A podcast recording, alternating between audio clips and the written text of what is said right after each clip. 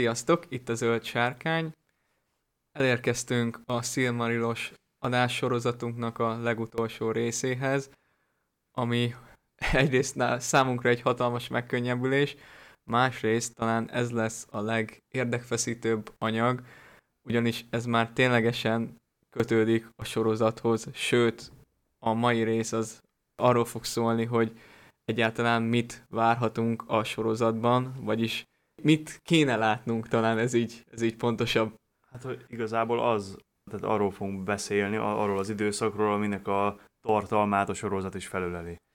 Igen, tehát Numenor bukása, közben, hogy mi történik a másodkorban, sőt, hát igazából a másodkor teljes történetét át fogjuk venni, hatalomgyűrűinek a kovácsolását, a tündék és Sauron háborúit, Numenornak a végromlását, majd pedig a tündék és az emberek utolsó szövetségét, amivel ténylegesen lezárul a másodkor, és amúgy ez már azért is tök jó, mert egyre többet látunk a sorozatból, egyre több infónk van, így a végén kicsit tudunk gondolkodni, hogy akkor most ezek a, ugye, hogy mihez vannak jogaik, mihez nem, hogy kötik össze egyáltalán a cselekményszálakat annak tükrében, hogy az idő síkokat, azokat hát elég drasztikusan sűrítik, hogy olvadnak össze esetleg karakterek, úgyhogy ez egy izgalmas adás lesz. Utána pedig, hát még most elmaradt pár lész, nyaralás miatt, egyéb ebből ti nem fogtok semmit érzékelni, mert mire ez a videó kimegy, addigra már kim vannak a turinos részeink, illetve a gondolin bukását feldolgozó és a izzóharag háborúját elmesélő adásunk is, ami pedig ezután jön, az a tíz dolog, amit szeretnénk látni, majd a sorozatban is tíz dolog, amit nem, úgyhogy hogyha már ezt hallgatjátok, akár valamelyik podcast platformon, akár YouTube-on, akkor lassan számíthatok arra, hogy ez az adásunk is megérkezik. Nem tudom, szerintem itt úgy lesz, hogy öt dolgot kiírok én, ötöt te, és akkor így, így lesz tízünk. Én is így gondoltam, minél többet írunk le, annál több lesz, ami ugyanaz. Igen, ez is valószínűleg elő fog fordulni. Úgyhogy akkor csapjunk bele. Annyit még megjegyeznénk az elején, hogy tehát a szokásos módon azt vesszük alapul, amit Tolkien leírt, viszont itt már bejön az a turpisság, hogy a másodkor története elég szerteágazó forrásanyagban van jelen, majd most fog megjelenni októberben az új könyv, legalábbis angolul, ami ezt egy kötetbe foglalja. Tehát mi dolgoztunk a Silmarilokból, a gyűrűk urából, itt ugye a függelék, plusz Elrond tanácsa, a múltárnyai, ezek a fejezetek, amikor Gandalf beszél Frodónak, bár itt kisebb dolgok vannak, illetve a befejezetlen regék Numenorról és Középföldéről, ott a Celeborn és Galadrieles fejezetnél igazából ott tudjuk meg a Tündék és Sauron háborújának a pontosabb részleteit, az egy más kérdés, hogy ehhez elvileg nincs joga az Amazonnak, de ezt engedjük el, plusz itt szeretnénk végre tisztázni, mert nem beszéltünk erről, hogy hogy vannak most a jogok, talán nem? Hogy az Amazon, vagy mit csinálhat, hát mit nem? Szerintem még a legelején beszéltünk olyanokról, hogy mit gondolunk, hogy mi van. De én mindig azt gondolom, hogy ami, szó, ami meg van említve a könyvbe, azt ők úgy vették, hogy joguk van hozzá. Itt arra gondolok, igen, ez amit beszéltünk, de ut- utána néztem, meg talán ezt veled beszéltük, csak nem vettük föl, hogy még most is, már 30 napban benne vagyunk mindjárt itt a sorozat, sőt, mire kimegy ez az adás, akkor még annyi se. De még most is azt kapja a legtöbb támadást, hogy nem lehet belerakni morgotot, a fákat, mert a szilmarilokhoz nincs joguk. Igen, a szilmarilokhoz nincs joguk. Gyűrűk urát ugye van meg nekik, a hobbit, meg a ugye függelékek. Viszont aki elolvassa a függelékeket, annak az eleje nem, nem értem, mert tényleg, hogyha figyelmesen olvas az ember, akkor abból egy tökéletes prológust meg lehet filmesíteni, vagy sorozatosítani. Nem tudom, mi a, mi a jó szó rá nem emlékszem pontosan, de szerintem még a, tehát magában a, a utolsó fejezetek egyikében még a fáknak a nevei is ott vannak. Amikor megtalálják a hegyen, akkor nem Gandalf nem meséli ott végig, hogy melyik fa, meg hogy származott ide. Lehet ez is, meg ugye ilyenek is benne vannak, amikor a Samu küzd a banyapókkal, akkor, hogy hát a, olyan vastag a bőre, hogy még a, nem tudom, Túrin is alig tudná átszolni, tehát rengeteg az utalás. Itt csak megint azt szeretnénk kihangsúlyozni, hogy simán láthatunk szilmarilos dolgokat, mert a szilmarilok röviden, tömören össze van foglalva a függelékekbe, ez a bevezetője. Az, hogy most hogy alakultak a jogok, meg egyebek, azt inkább hagyjuk későbbre, mert ez valószínűleg így is egy hosszú adás lesz, úgyhogy akkor vágjunk is bele. Imre, akkor kérlek vázolt föl, hogy milyen struktúrába fog elhangzani ez az adás, mert itt hát a felvétel előtt ezen hosszasan tanakodtunk, hogy ezt hogy lehetne végül is megfogni, mert Tolkien professzor össze-vissza írta le nekünk a dolgokat. Hát ugye itt kettő síkon kellett egyszerre haladni, ugye nézni kéne azt, hogy mi történik az adott pillanatban Numenorba, illetve mi történik középföldén, abban az adott pillanatban.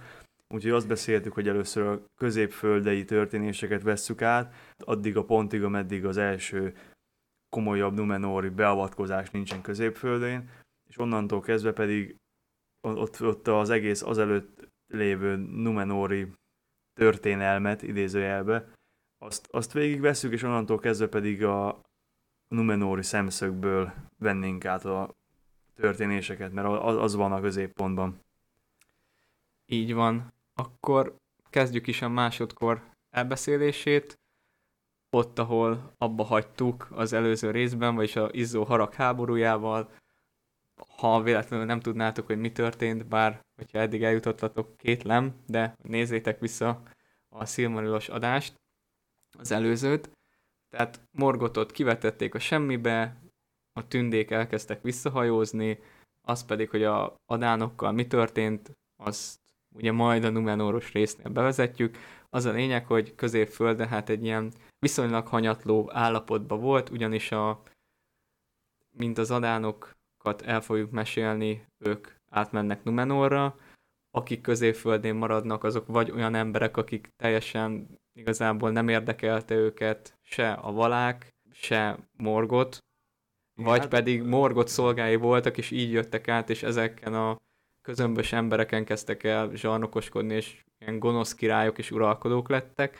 A tündék pedig leginkább most már tényleg középfölde térképét kell nézni, nem Beleriandot, hisz az elpusztult a Izzó harag háborúja során, plusz még tovább fog pusztulni bizonyos események miatt, amire majd most fogunk kitérni. A tündék azok meg főleg itt Eriadorba tanyáztak, vagyis azok a tündék, inkább így, hát nem csak noldákat akartam hirtelen mondani, de ugye sindák is itt voltak, plusz a nandák is, de a nandák még középfölddel teljesen távoli részein is, hiszen hát ők nem tartottak, nem lépték át a kék ő, hegységet. Ők bárhol lehetnek. Igen. És akkor hát a központi szereplőnk, akivel elkezdjük ezt a történetet, az maga Sauron. Morgot uralkodása alatt ő volt a legmegbízhatóbb és leghatalmasabb szolgája. Többször beszéltünk is róla az első Minas Tirith-et, amikor megostromolta Belen és Lúthien történetébe, egy kiemelt szerepet kapott tisztában vagyunk a képességeivel, tudjuk, hogy egy nagyon ravasz és nagyon hatalmas mágus, illetve hogy rengeteg alakot tud felölteni. És amikor Morgotot legyőzték, akkor hát teljesen kétségbe esett, és eluralkodott rajta a félelem, hiszen megtapasztalhatta a nyugat urainak a hatalmát, és hogy az ő mestere, az ura, az mégiscsak megbukott, és nem mindenható. Ezért EONV elé vonult.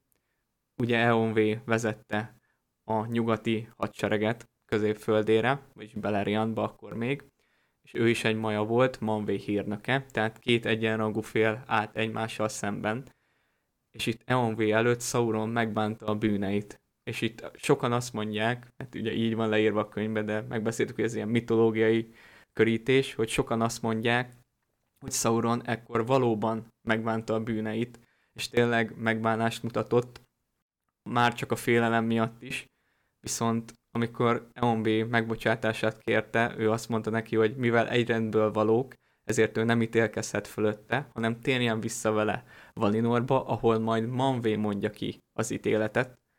De itt már Sauron megingott, ugyanis pontosan tudta, és ti is pontosan tudjátok, hogy miket követett el, Morgot nem is feltétlen irányítással, hanem saját akaratából, ezért nem akarta azt a hosszú szolgálatot lelóni, amit majd valószínűleg Manvé szabna neki, ezért inkább elmenekült középföldére, és itt kezdte a saját kis gonosz terveit szövegetni.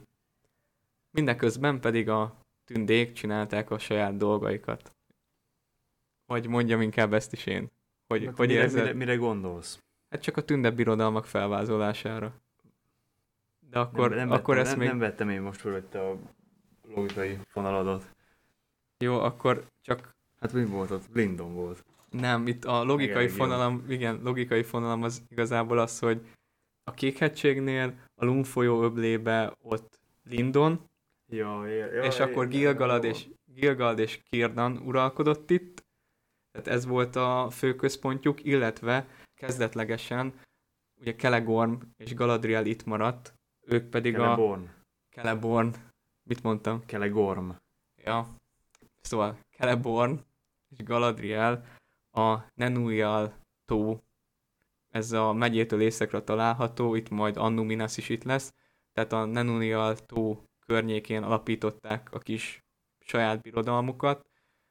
Ez volt Eriadorban a legkeletibb tünde királyság, és ők gyűjtöttek, tehát mindenféle Nolda, Sinda, Nanda az ő kormányzásuk alatt ért, viszont ekkor van az a pont, hogy a gonosz láthatóan is felüti a fejét, mármint úgy láthatóan, hogy a Galadrielék elkezdték érzékelni, hogy valami, valami gáz van. És pontosan nem tudták, hogy mi okozza ezt, csak az, hogy a homály oka az keletre kelesendő, ezért kicsit keletebbre terepültek ők is, és itt alapították meg Eregion birodalmát, Ostinet Hillel a központban. Közben a gyermekáldás sem került el őket, és megszületett fiúk Amrot. Celebrindarról nem esik szó, nem tudjuk, hogy ő mikor született, valószínűleg majd Amrot után. És még itt kell szót ejtenünk egy nagyon fontos szereplőről, Celebrimborról, aki Kurufinnak a fia, itt a Nargotrondi sztoriba, a Beren és Lutiennél kicsit már bevezettük, hogyha érdekel titeket, mi történt, akkor hallgassátok végig azt az adást. Az a lényeg, hogy Celebrimbor egy, hát egy hatalmas tündemesterember volt, egy nagyon nagy tudású tündemesterember, és Feanor leszármazottja, ezért valamilyen szinten benne volt az, hogy képességeit folyamatosan tesztelje, és ősatyájával úgymond megmérkőzzön. És ő volt a tagja a Gvait i Mirdian, ezt csak azért mondom el, hogy, hogy elmondjam, de ők az égkőfaragó népe voltak. Ezek voltak azok a mesteremberek, akik majd később a hatalom gyűrűit el fogják készíteni. Akkor hogy is készülnek el a hatalom gyűrűi? A másodkor 1200. évében évszámokat csak azért mondunk, hogy érzékeltessük, hogy tényleg mennyi időről van szó, és hogy másodkor az nagyjából 3500-600 évig tartott?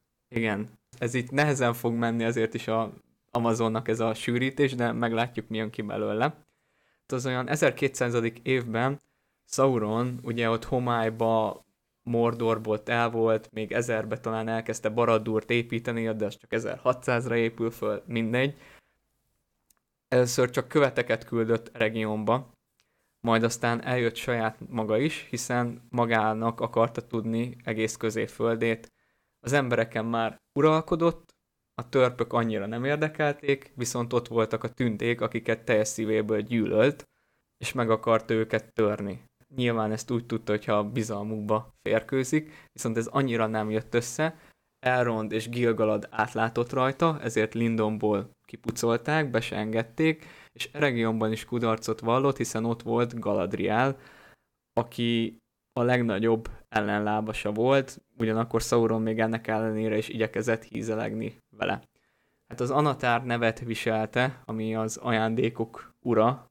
Alapvetően ő Aulénak volt a majája, és ezt is hirdette, hogy azért kell középföldén maradnia, hogy segítse az itt élőket, hogy minél szebbé tegyék, hiszen hát a középföldén maradt tündék, azok azért maradtak itt, mert szeretik középföldét, viszont Valinor meg olyan csodás, hogy miért ne kaphatnák meg mit, mindkettőt, Legalább, vagy ment, hogy olyanná tegyék középföldét, vagy olyan szépé, mint Valinor. Igen. És hát Sauronnak megvan a hatalma, meg a tudása ahhoz, hogy ez így is legyen, és hogyha összefognak a tündékkel, akkor ez, ez be is tud teljesedni. És ezek a szavak az égkőfaragók népének szívébe hatoltak, és így közéjük tudott beférkőzni Sauron, aki rávette őket idővel, ugye, megint idővel, hogy lázadjanak fel Celeborn és Galadriel ellen. Celeborn itt is maradt, viszont Galadriel a fiával, és nem tudjuk, hogy akkor a lányával Loriland vidékére költözött, átkelt a köthegységen, ez lesz majd a későbbi Lothlórien. Amiről még nem ejtettem szót, az a, hogy kapcsolódnak be a törpök ebbe az egész történetbe, és mi az ő szerepük. Ugye amikor még Elegionba éltek, akkor Celeborn, mivel Doriath pusztulását végignézte, annyira nem szívlelte a törpöket, viszont Galadriel már akkor is így is van leírva, hogy már egy hadvezérként tekintett rájuk, tudta, hogy ők nagyon erősek, nagyon szívósak, és mivel Nolda volt, közel állt a szívéhez Aulé, ezért ő volt az a tünd, aki szinte a legnagyobb barátságot ápolta a törpökkel, emellett pedig ott volt Celebrimbor, akinek az egyik legjobb barátja Narvi volt. Narvi az a törp, aki elkészíti majd Mória híres kapuját, amit majd a Mellon fog nyitni. És ez rá is van írva valahogy a kapura, hogy készítette Narvi, és a rúnákat, talán a magyarföldi Celebrimbor. Igen, ezt akartam pont mondani, hogy együtt csinálták a kaput. Igen, szóval a törpök azok így vannak benne a történetben. Így, hogy már beférkőzött Sauron Eregionba, az égkőfaragók népével elkészítette a hét törpgyűrűt és a kilenc embergyűrűt, vagyis ekkor még nem tudtuk, hogy embereknek meg törpöknek szánt, csak egy 7 meg 9 gyűrűt elkészített, és ekkor tért vissza Mordorba, hogy ő majd elkészíti az egy gyűrűt, ami majd uralja mindet. Viszont itt már nem értem a koncepciót, hogy ugye a három gyűrű volt számára a legfontosabb, hogy megfertőzze a tündéket, viszont ennek az elkészítésében hogy biztos tudjuk, hogy nem vett részt, és el is ment. Kicsit megszakítom a gondolatot, bocsánat, hogy talán ez azért lehetett, mert a hétből meg a kilencből szánt valamennyit a tündéknek? Vagy ez, ez Én tudod, most érzed, hogy mi a probléma? ebben még sose gondoltam bele, de most, hogy mondod, lehet, hogy valami, valami időnyerési dolog lehetett benne, vagy nem akar nekik időt hagyni, hogy miután megkapják, vagy lehet, hogy azok olyan erősek lettek volna, hogy, hogy a többi fölött hatással lettek volna, hogy ő neki nincs már valami, amivel tudja őket uralni, vagy ki tudja. Nem, meg most én meg vagyok kicsit kavarodva, hogy a 9 meg a 7 az ilyenkor már Sauronnál volt, vagy még Eregionból őnek ezt el kellett hozni? El kellett hozni, mert majd rátérünk, az a lényeg, hogy még nincs Sauronnál.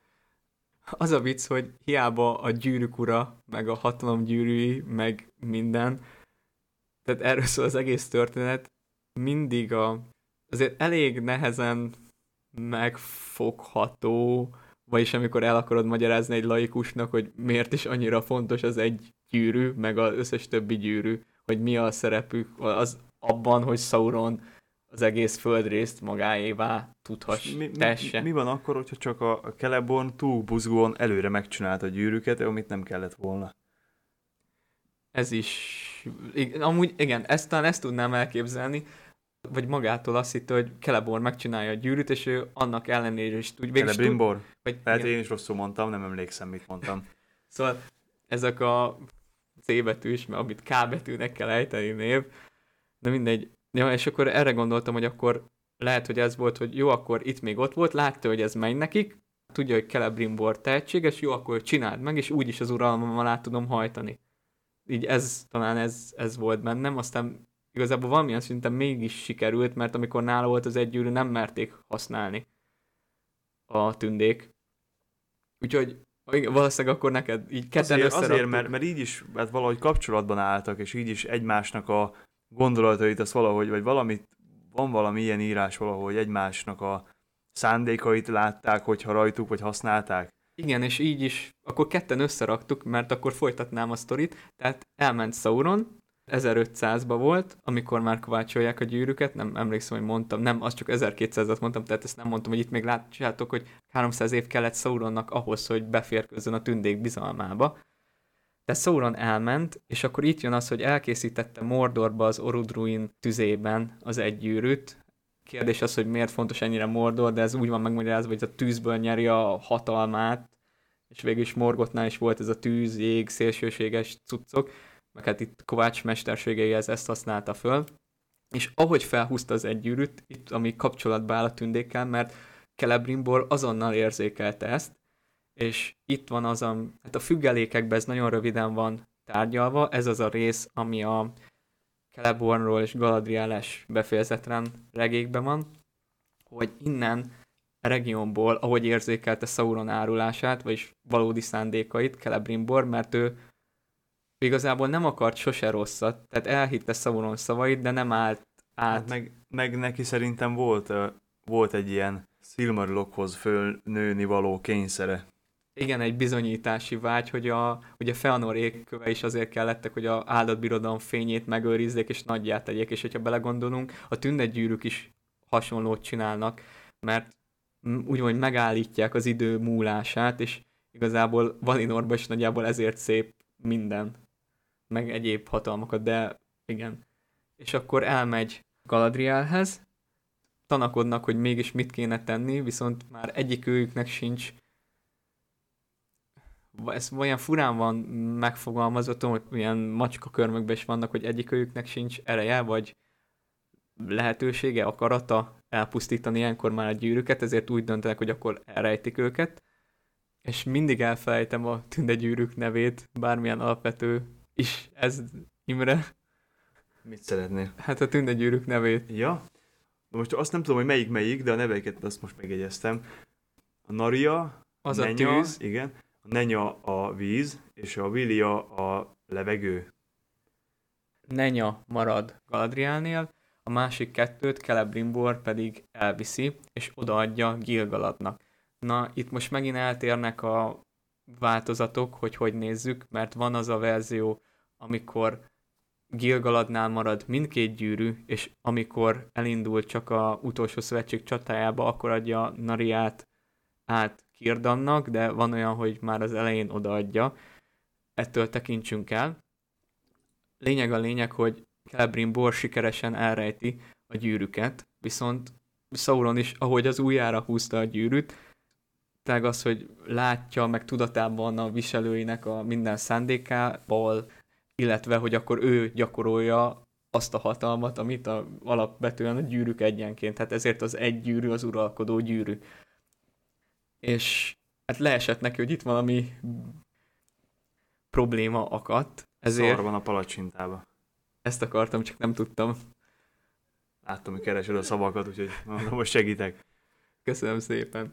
Ezért elindította a seregeit, és előzönlötte rohanon keresztül, ugye akkor még nem rohannak hívták, de így számotokra talán egyszerűbb lesz fejbe elhelyezni, rohanon keresztül megindította a seregeit, és északra is támadt Eregionra. Ugyan Gilgalad kiküldte az ő csapatait Elrond vezetésével, viszont Elrondék nem tudtak érdemben mit tenni, alig menekültek meg, sőt, totálisan meglettek volna semmisítve, hogyha nem érkeznek a kazadumi törpök és Amrot a Lorinandi tündékkel. Celeborn is így ki tudott törni regionból, de hát Sauron seregeinek az erőlenyomulását nem tudták megállítani.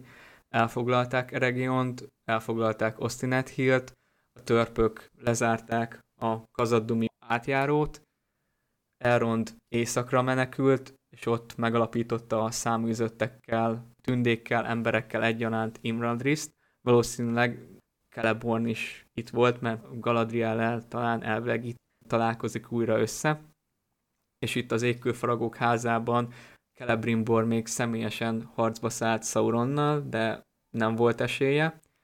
Sauron legyőzte, és hát kínvallatások alá vetette, és érdekes módon Celebrimbor elárulta, hogy hol van a 7 meg a 9 gyűrű, mert ezeket igazából nem tartotta semmire, mert Sauronnal együtt készítették el. Ellenben a hármat, amit csak a saját tudásának a gyümölcse volt, azt semmi pénzért nem akarta kiadni, és ebből Sauron igazából rájött, hogy akkor a tündék maguk közt ezt elrejtették. Égtelen haragja gerjedt, viszont pontosan tudta, hogy kik azok a hatalmas tündék középföldén, akik birtokolhatják a gyűrűket, tehát Galadriel, illetve Gilgalad. Celebrimbornak a testét ortnyilakkal teletűzdelték és felakasztották ilyen zászlóként, és így verték tulajdonképpen vissza véglegesen elrondott arra a területre, ahol majd, mint említettük, ki fogja alakítani Imladriszt. A csapataival akkor megkezdte az előrenyomulást Gilgalat felé, folyamatosan törtek előre a hadai, szinte alig lehetett megállítani, egészen addig, amíg nem jöttek a Numenóriak. És akkor Imre, avasd be minket Numenorba. Na szóval, háború során Szóron egészen Lindon alá jutott, ahol is több évig tartó ostrom után se tudta még bevenni, mindeközben a ottani tündék segítséget kapnak Numenorból, hiszen Minasztér, aki ekkor még nem király, egy nagy hajóhadat küld a segítségükre, aminek segítségével vissza tudják verni a Lindon ostromló seregeket, és a eddigi, a Londárbe lévő eddigi telepeiket, ilyen kikötőszerűségeket kihasználva a menekülő orkokat is meg tudják támadni, így hátba támadva, vagy bekerítve a sereget. E, itt ezáltal az, az utolsó csata az a vatlói csata volt, amikor is szinte teljesen megsemmisítették Sauronnak a seregeit. A Sauronnak meg kellett, hogy ossza a seregeit, még mielőtt megostromolta Lindont, hiszen a Imladris megalapító Elrond, ott, hogyha ott, ott hagyja idézőjelbe felügyelet nélkül, vagy hát azt a, azt a részét szabadon hagyja, akkor hátba támadhatták volna az ottani tündék, amit nem engedhetett meg magának, így azt, a, azt is megostromolta, de ez is sikertelen volt. De és tulajdonképpen ez egy több évtizedig tartó háború volt, amelynek során Sauron majdnem egész középföldét elfoglalta, de aztán végül hát olyan... Több évszázad. Hát 1693-ba kezdődik, és 1700-ba szüldik a sereget. Igazából, Nem szóltam. Igazából 7 év még én is hülyeséget mondtam. Az a lényeg, hogy ez is egy elég, elég hosszú folyamat, és óriási vereséggel végződik Sauron számára, úgyhogy itt idézőjeles ilyen, hogy mondja, hogy milyen hasonlít, ilyen hidegháborús frontra hasonlít, ami most kialakul, hogy ilyen mindenki tudja, hogy van valami konfliktus, de igazából Sauron nem nagyon tud támadni, mert nincs mivel, és igazából a tündék se elég erősek ahhoz, hogy bármit csináljanak vele. Jön magukba. Igen, ez szerintem egy egész jó megfogalmazás volt. Meg annyi, hogy tehát a hatalom gyűrűt hiába szerezte meg Sauron a hetet, meg a kilencet, pont a lényeg a tündékét nem kaparintotta meg, a hetet szétosztotta a törpök közt, akik igazából bárkinek is nagyon nehéz volt őket az uralma alá vonni, nem is váltottak láthatatlanná a gyűrűk használatával, hanem inkább a arany iránti és a kincsek iránti mohóságukat fokozta, ami tulajdonképpen elvezetett olyan tettekig, amik már, már Sauronnak megfeleltek, illetve ott volt a kilenc, amit szétosztotta jövőbeli nazguloknak, megkaptak mindent, hatalmas hadurak lettek, királyok, ugye ez is kérdés, hogy, hogy ezeket mikor osztotta szét? Mert ugye egy része még nyilván az majd a Numenori látogatása alkalmával lesz szétosztva. Igen. Legalábbis három darab. De gondolom egyébként az lenne logikus, hogyha a többit meg ebbe az év századokba osztogatná szét, azokon a részeken, ahol befolyása van. Hát igen, mert az egy... Nem tudjuk, hogy pontosan ki volt ez a kilenc ember, azt tudjuk, hogy volt ott a Kamul, a keleti, volt három Numenóri, ez is csak szóbeszéd, de hogy hogy jön össze a kilenc, a, meg... A három Numenóri benne, az bele van írva a Silmarillóba, hogy három Numenóri. Ettől függetlenül még megint belejön az, hogy most több változata van. Tehát van, ami azt írja, hogy a gyűrűk után lettek varázslók, királyok, hadurak. Van, aki már azt írja, hogy már az gyűrű előtt is néhányuk ez volt. Tehát ez egy bonyolult, meg hát tényleg, ahogy mondtad, ez ilyen 1700-ban volt, amikor elvelték a szürke víznél, Gvatlónál, a nazgulok meg 2251-be jelentek meg először.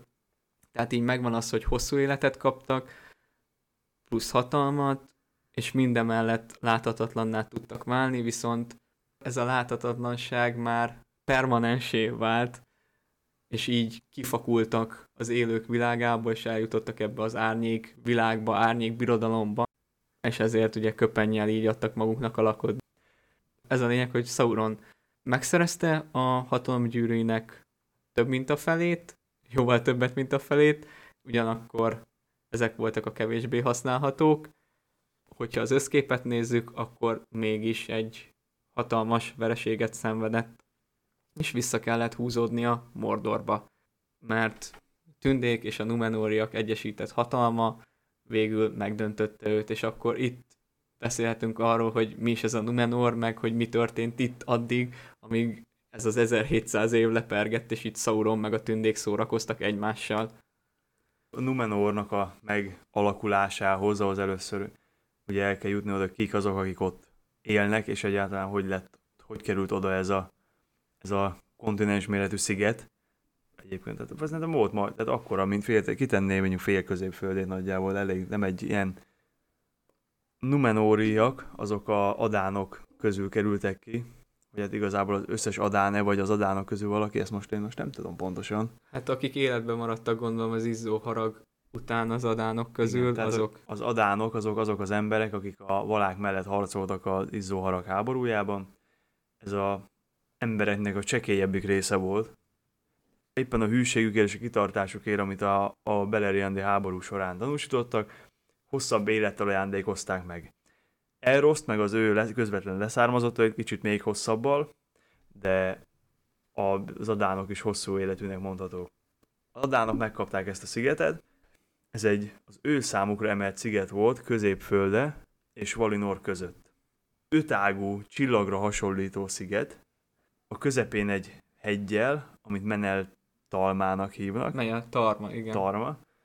És azt hiszem kettő fontosabb város van rajta. Romana, meg az A betűs, ami nem jut eszembe a neve. Aduné az. az, az egyik, meg az Armenelos. Romana az egy kikötő. Az is a város. De az is, igen. Szóval Akkor három. három. Három. A két A betűset én már összekötöttem. Meg hát a Meneltarmán a Iluvatarnak hát a, a temploma. Van. Igen. Tehát, tehát akkor van a Anduné, az a főváros. A Meneltarmán egy, azt már mondtam. Armenelos, ez így legszebb városnak mondott város, és ennyi. Igazából ezek, ezek a, ezekkel le is lehet írni nagyjából a szigetet, és majd a későbbi feszültségeket is. Egy ilyen kelet-nyugati ellentét van nagyjából a, a, a szigeten. Hol máshol nincs kelet-nyugati ellentét? Mindegy, folytasd. és akkor most kicsit vissza kell térnünk Elrondra és Elroszra. Ugye Elrond és Elrosz féltündék, és nekik föl volt ajánlva a választásnak a lehetősége, hogy melyik sorsot szeretnék maguknak választani. Elrond nyilván a, tündéknek a sorsát választotta, a hatatlanságot, Eros pedig a adánoknak a sorsát választotta, és ő lett az első királyuk is. Még esetleg érdemes meg említeni, hogy ő kifejezetten hosszú ideig élt, ő volt a leghosszabb ideig élő. Adán, 500 év. Adán, igen, 450-500 évig élt. 500 év és 410-ig uralkodott. Az igen, akkor, itt most, hogy a nagyon a részletekben nem menjünk bele, ugye Minas jutottunk el a Guatlói csatáig. Az év ezredek, évszázadok során a Numenória kezdetben rendkívül jó kapcsolatot ápoltak a toleresszai tündékkel, rendszeresen látogattak a tündék, ajándékokat hoztak, köztük a palantírokat is. Ugye, mint ahogy valószínűleg ez a sorozatban is egy ilyen központi téma lesz, az, hogy az emberek a, a saját halandóságukat a sok halhatatlan között hogy élik meg. Ebből származik igazából a másodkornak a, a nem közvetlenül, csak és kizárólag feltétlenül Sauronhoz kötető konfliktusa. Hát az ember tragédiája. Hiszen ugye a tündék, akik jártak is Valinorba, és találkoztak is azokkal, akiket ilyen istenszerű lényeknek, akik ilyen istenszerű lények, inkább így, így a pontosabb, ők elvileg pontosan tudják, hova kerülnek, mi, mi lesz velük, mi, hogyha esetleg e, meghalnak, de hogyha nem halnak meg, akkor is örökké élnek. Az embereket meg viszont frusztrált, hogy fogalmuk sincsen, hogy mi lesz velük, amikor meghalnak. Ők ezt nem úgy élték meg, mint ahogy a Iluvatar korábbi gyermekei, ahogy látták, hogy ez inkább ajándék sem, mint büntetés. Az emberek inkább ezt büntetésnek élték meg, hiszen, hiszen az életüket ilyen bizonytalanságba élték le, hiszen előbb-utóbb vége lett. Meg a sok és szép, nem amit tudták, igen, igen, és val igen, tehát amihez ezen a világon kötődtek, az mind elveszik számukra. Emiatt a Numenóri emberek egyre, egyre jobban kezdtek elfordulni a a valáktól és a toleresszai tündéktől. És ha bár ezeket a ilyen intelmeket vagy parancsokat, azokat betartották, tehát nyugat felé nem volt szabad elhajózniuk annál távolabb, mint hogy, hogy lássák a saját szigetüket, éppen azért, hogy Valinor ne közelíthessék meg annyira, hogy esetleg megkívánják, hogy, hogy oda juthassanak. Viszont rendkívül nagy, nagy felfedezők voltak, és tulajdonképpen az egész, az egész világot bejárták. Mindenhol üres földeket találtak. Hát szó mi szó. hát középföldét leszámítva. Ilyenkor még nem kezdtek kolonizálni, hanem inkább elkezdték tanítani az Igen, ott igen élőket. középföldén is alapít, itt ebben az időszak, az el- első időszakban középföldén is alapítottak telepeket, esetleg egy-egy ilyen kikötőt, ahol ki tudtak kötni, de nem ö, élték fel az ottani nyersanyagokat, nem építettek nagy városokat, nem, nem építettek telepeket, hanem a, az ottani embereket tanították, meg művelték, és ő, ők is nagy, nagy tisztelettel adóztak egyébként a Numenóri embereknek. Hát ők emelték ki őket abból a sötétségből, amibe hát saját maguk, meg Igen, Sauron meg és igen. Melkor taszította. És hát igen, itt a, tehát a kikötők, Tal Aldarion idején még akkor kezdtek a nagy hajóhadak, meg, meg ugye azért is kellettek ezek a kikötők, hogy a Lindonban élő tündékkel kapcsolatot tudjanak tartani, mert hát Hát jó, hát nyugatra nem volt szabad hajózni. hajózni, csak de keletre meg igen. Igen, de hát viszont kele- kelet fele mindenfelé elhajóztak, amerre bírtak. Igazából Numenorból is elbírtak menni Lindonba. Ez is igaz. Hát én úgy, úgy gondoltam, hogy mert az, tehát legtöbbször mindig ilyen folyótorkolatokban voltak a, a későbbi nagy telepeik is először, de hogy az ilyen kisebb kikötőik is, az, azok is az ilyen folyótorkolatokban voltak, gondolom, hogy ott esetleg föl is tudtak menni valamennyi. Pont úgy, mint ahogy a, amikor a tündés segítségére siettek, akkor is fölmentek a folyó mentén, illetve a folyón. És, Ja, úgy, igen, támadták, igen. és úgy támadták hátba az orkokat. Numenor még arról is nevezetes, hogy ott is volt egy, egy fa, ami a későbbi gondori fehér fának volt a őse, aminek szintén visszavezethető családfája el egészen a egészen Telperionig. Tolkien műveibe, amikor még a fáknak is családfáik vannak. Igen, szerinted végig mondjuk ezt a családfát, csak hogy úgy tűnjön, mintha okosak vagyunk. Mond, tűnjünk okosnak. Na szóval, Telperionnak volt egy leszármazottja, Galatilion. Ennek volt egy leszármazottja, amit Celebornak hívnak, ez Ereszszám volt, és erről a fáról, vagy ennek a fának a csemetéjét, vagy hogy mondjam, azt kapták meg Numenóriak a Eresszán élő tündéktől. Ezt a fát elültették Armenelosba, és egészen addig szépen gondozták is, amíg meg nem, meg nem romlott ez a, ez a spirituális kapcsolatuk a, a valákkal. És el nem kezdtek tőlük fordulni. Igen, de még akkor is egy jelkép Igen, volt. még, igen, még utána is gondozták, de, de egyre kevésbé gondozták, és voltak idők, amikor, amikor szinte egyáltalán nem. Na, és akkor most vegyük föl a fonalat a Gvatlói csata utáni időbe egy kicsit. Itt még jobban elmérgesedik majd a viszony a valák és, a, és az emberek között. És itt van is egy nagy ö, filozófiai vita. Ez Tar Atenamirnál van, vagy még az előtte lévőnél?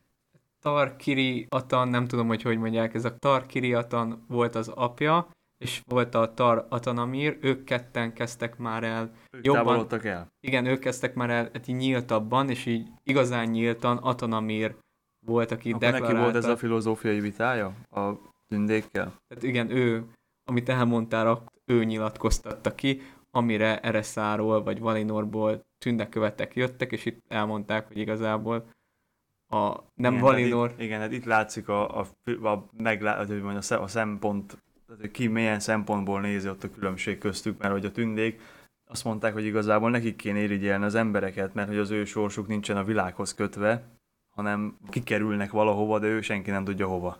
Igen, mert a tündéknek nem csak a vidámságban, hanem a csüggedésben is ott kell lenniük, de ugye ezt Atanamir nem értette meg, meg hát az volt az érve, hogy akik még a valák ellen szóltak, azoknak is végül megbocsátottak, és ugyanúgy reinkarnálódnak, meg egyebek, míg az emberektől ezt elveszik. Igen, viszont azt is ugye mondják, hogy a Valinorba is ugyanúgy meghalnának az emberek. Sőt, még gyorsabban Igen, is. gyorsabban, mint ahogy a Mint ahogy ha az akváriumban túl sokat világítasz, akkor elpusztulnak a növények. Hát ilyen rezsiárak mellett nem világítok az akváriumba.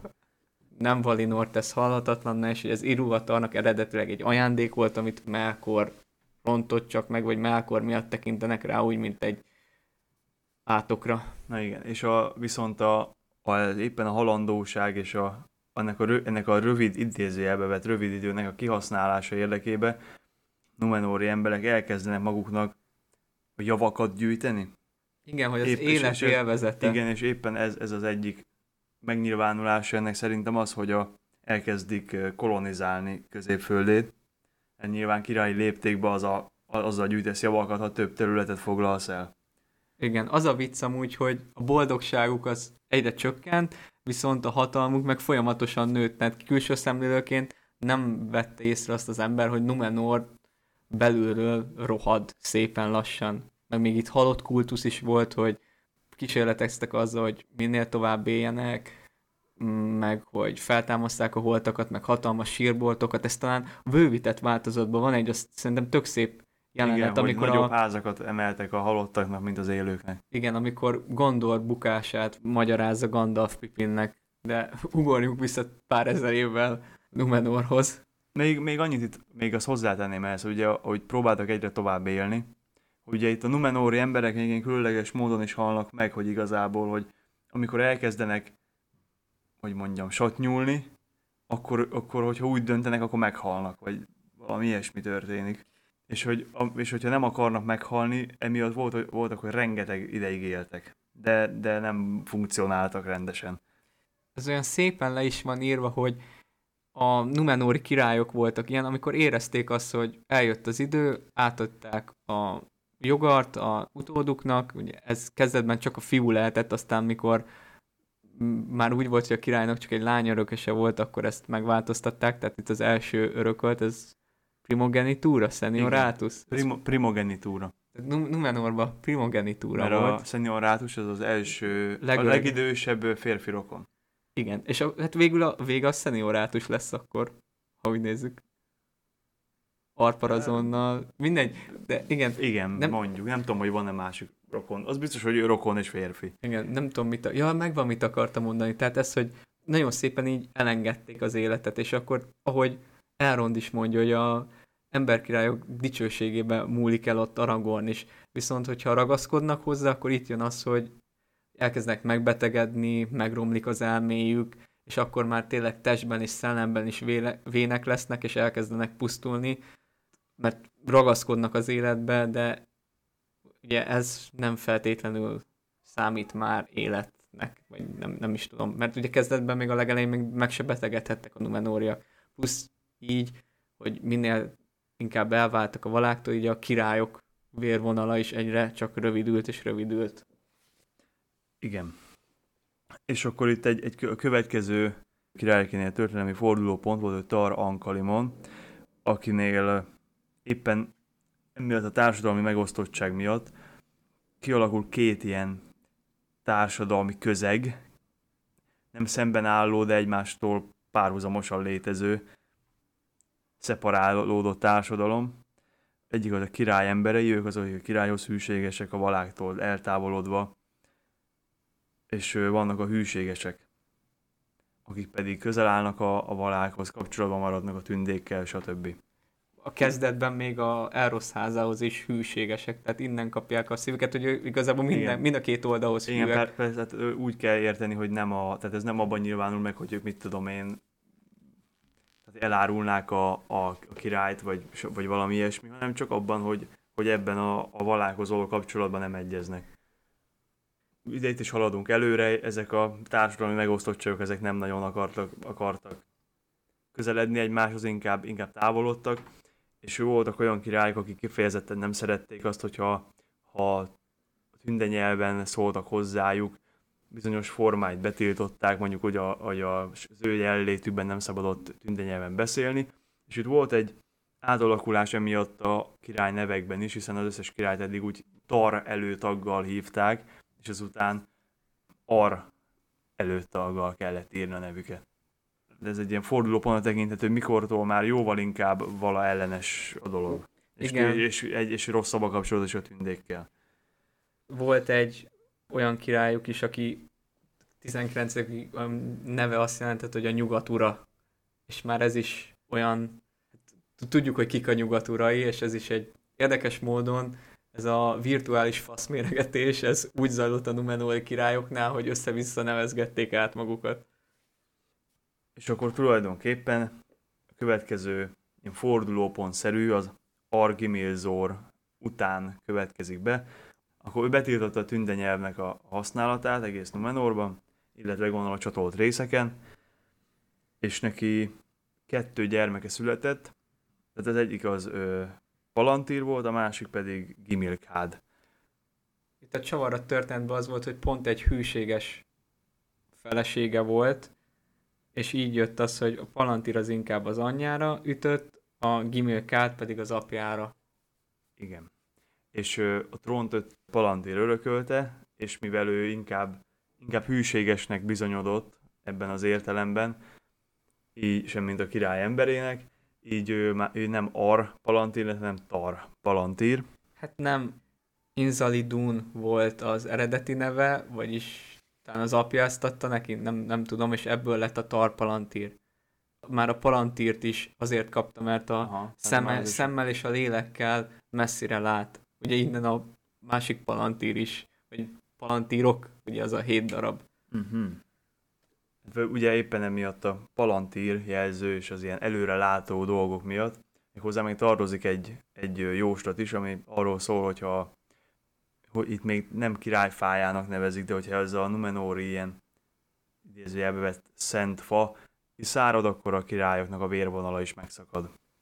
Akárhogy próbálta elhozni a békét a társadalomon belül, nem sikerült ez neki, és mivel fiatalon meghalt örökös nélkül, így jön most képbe az a, az a király, aki a sorozatban valószínűleg végig fogja velünk kísérni az első pár évadot egész biztosan. Ugye itt már erőszakosan, sőt már előtte is erőszakosan kolonizálták középföldét, tehát kezdetben ugye tanítottak, most már zsarnokoskodtak és kiszipolyoztak mindent, meg itt háborúskodtak, mert ugye gonosz emberek, meg orkok, meg egyéb bocsmány teremtmények, és itt középföldén volt egy, egy sikeres hadvezér, Parazón, aki nem csak, hogy rengeteg győzelmet aratott a csatában, hanem ezáltal nagyon meg is gazdagodott, és egészen véletlenül Gimil Kádnak volt a fia. Így, ahogy támadt Numenorba egy hatalmi űr, megérezte a lehetőségét, visszament, és elvette Palantírnak a lányát, Miriát, aki igazából a másodunak a testvére volt. A, ami a Numenori akkori törvények vagy szokások szerint nem annyira volt helyén való. Hát ez most Magyarországon, vagy nem tudom, hogy manapság hogy van ez, de a vérfe, mondjuk igen, Texasban meg ilyenek. Jó. De nem ez a lényeg, hanem az, hogy most egy elvonatkoztatva. Jó, el, elvonatkoztattam, igen. Nagy nehezen, de sikerült. És Parazon lett az a hát arany arparazon, akit ismerünk a sorozatban, ő volt a 24. Numenóri király, a leghatalmasabb és a legbüszkébb is egyben. És itt újra képbe jön Sauron. Mivel ő pont ebben az időszakban kezdi el újra kiterjeszteni a hatalmát középföldére, és elkezdi magát az emberek királyának hívni, ami Arparazónnak a büszkeségét egy kicsit bántja.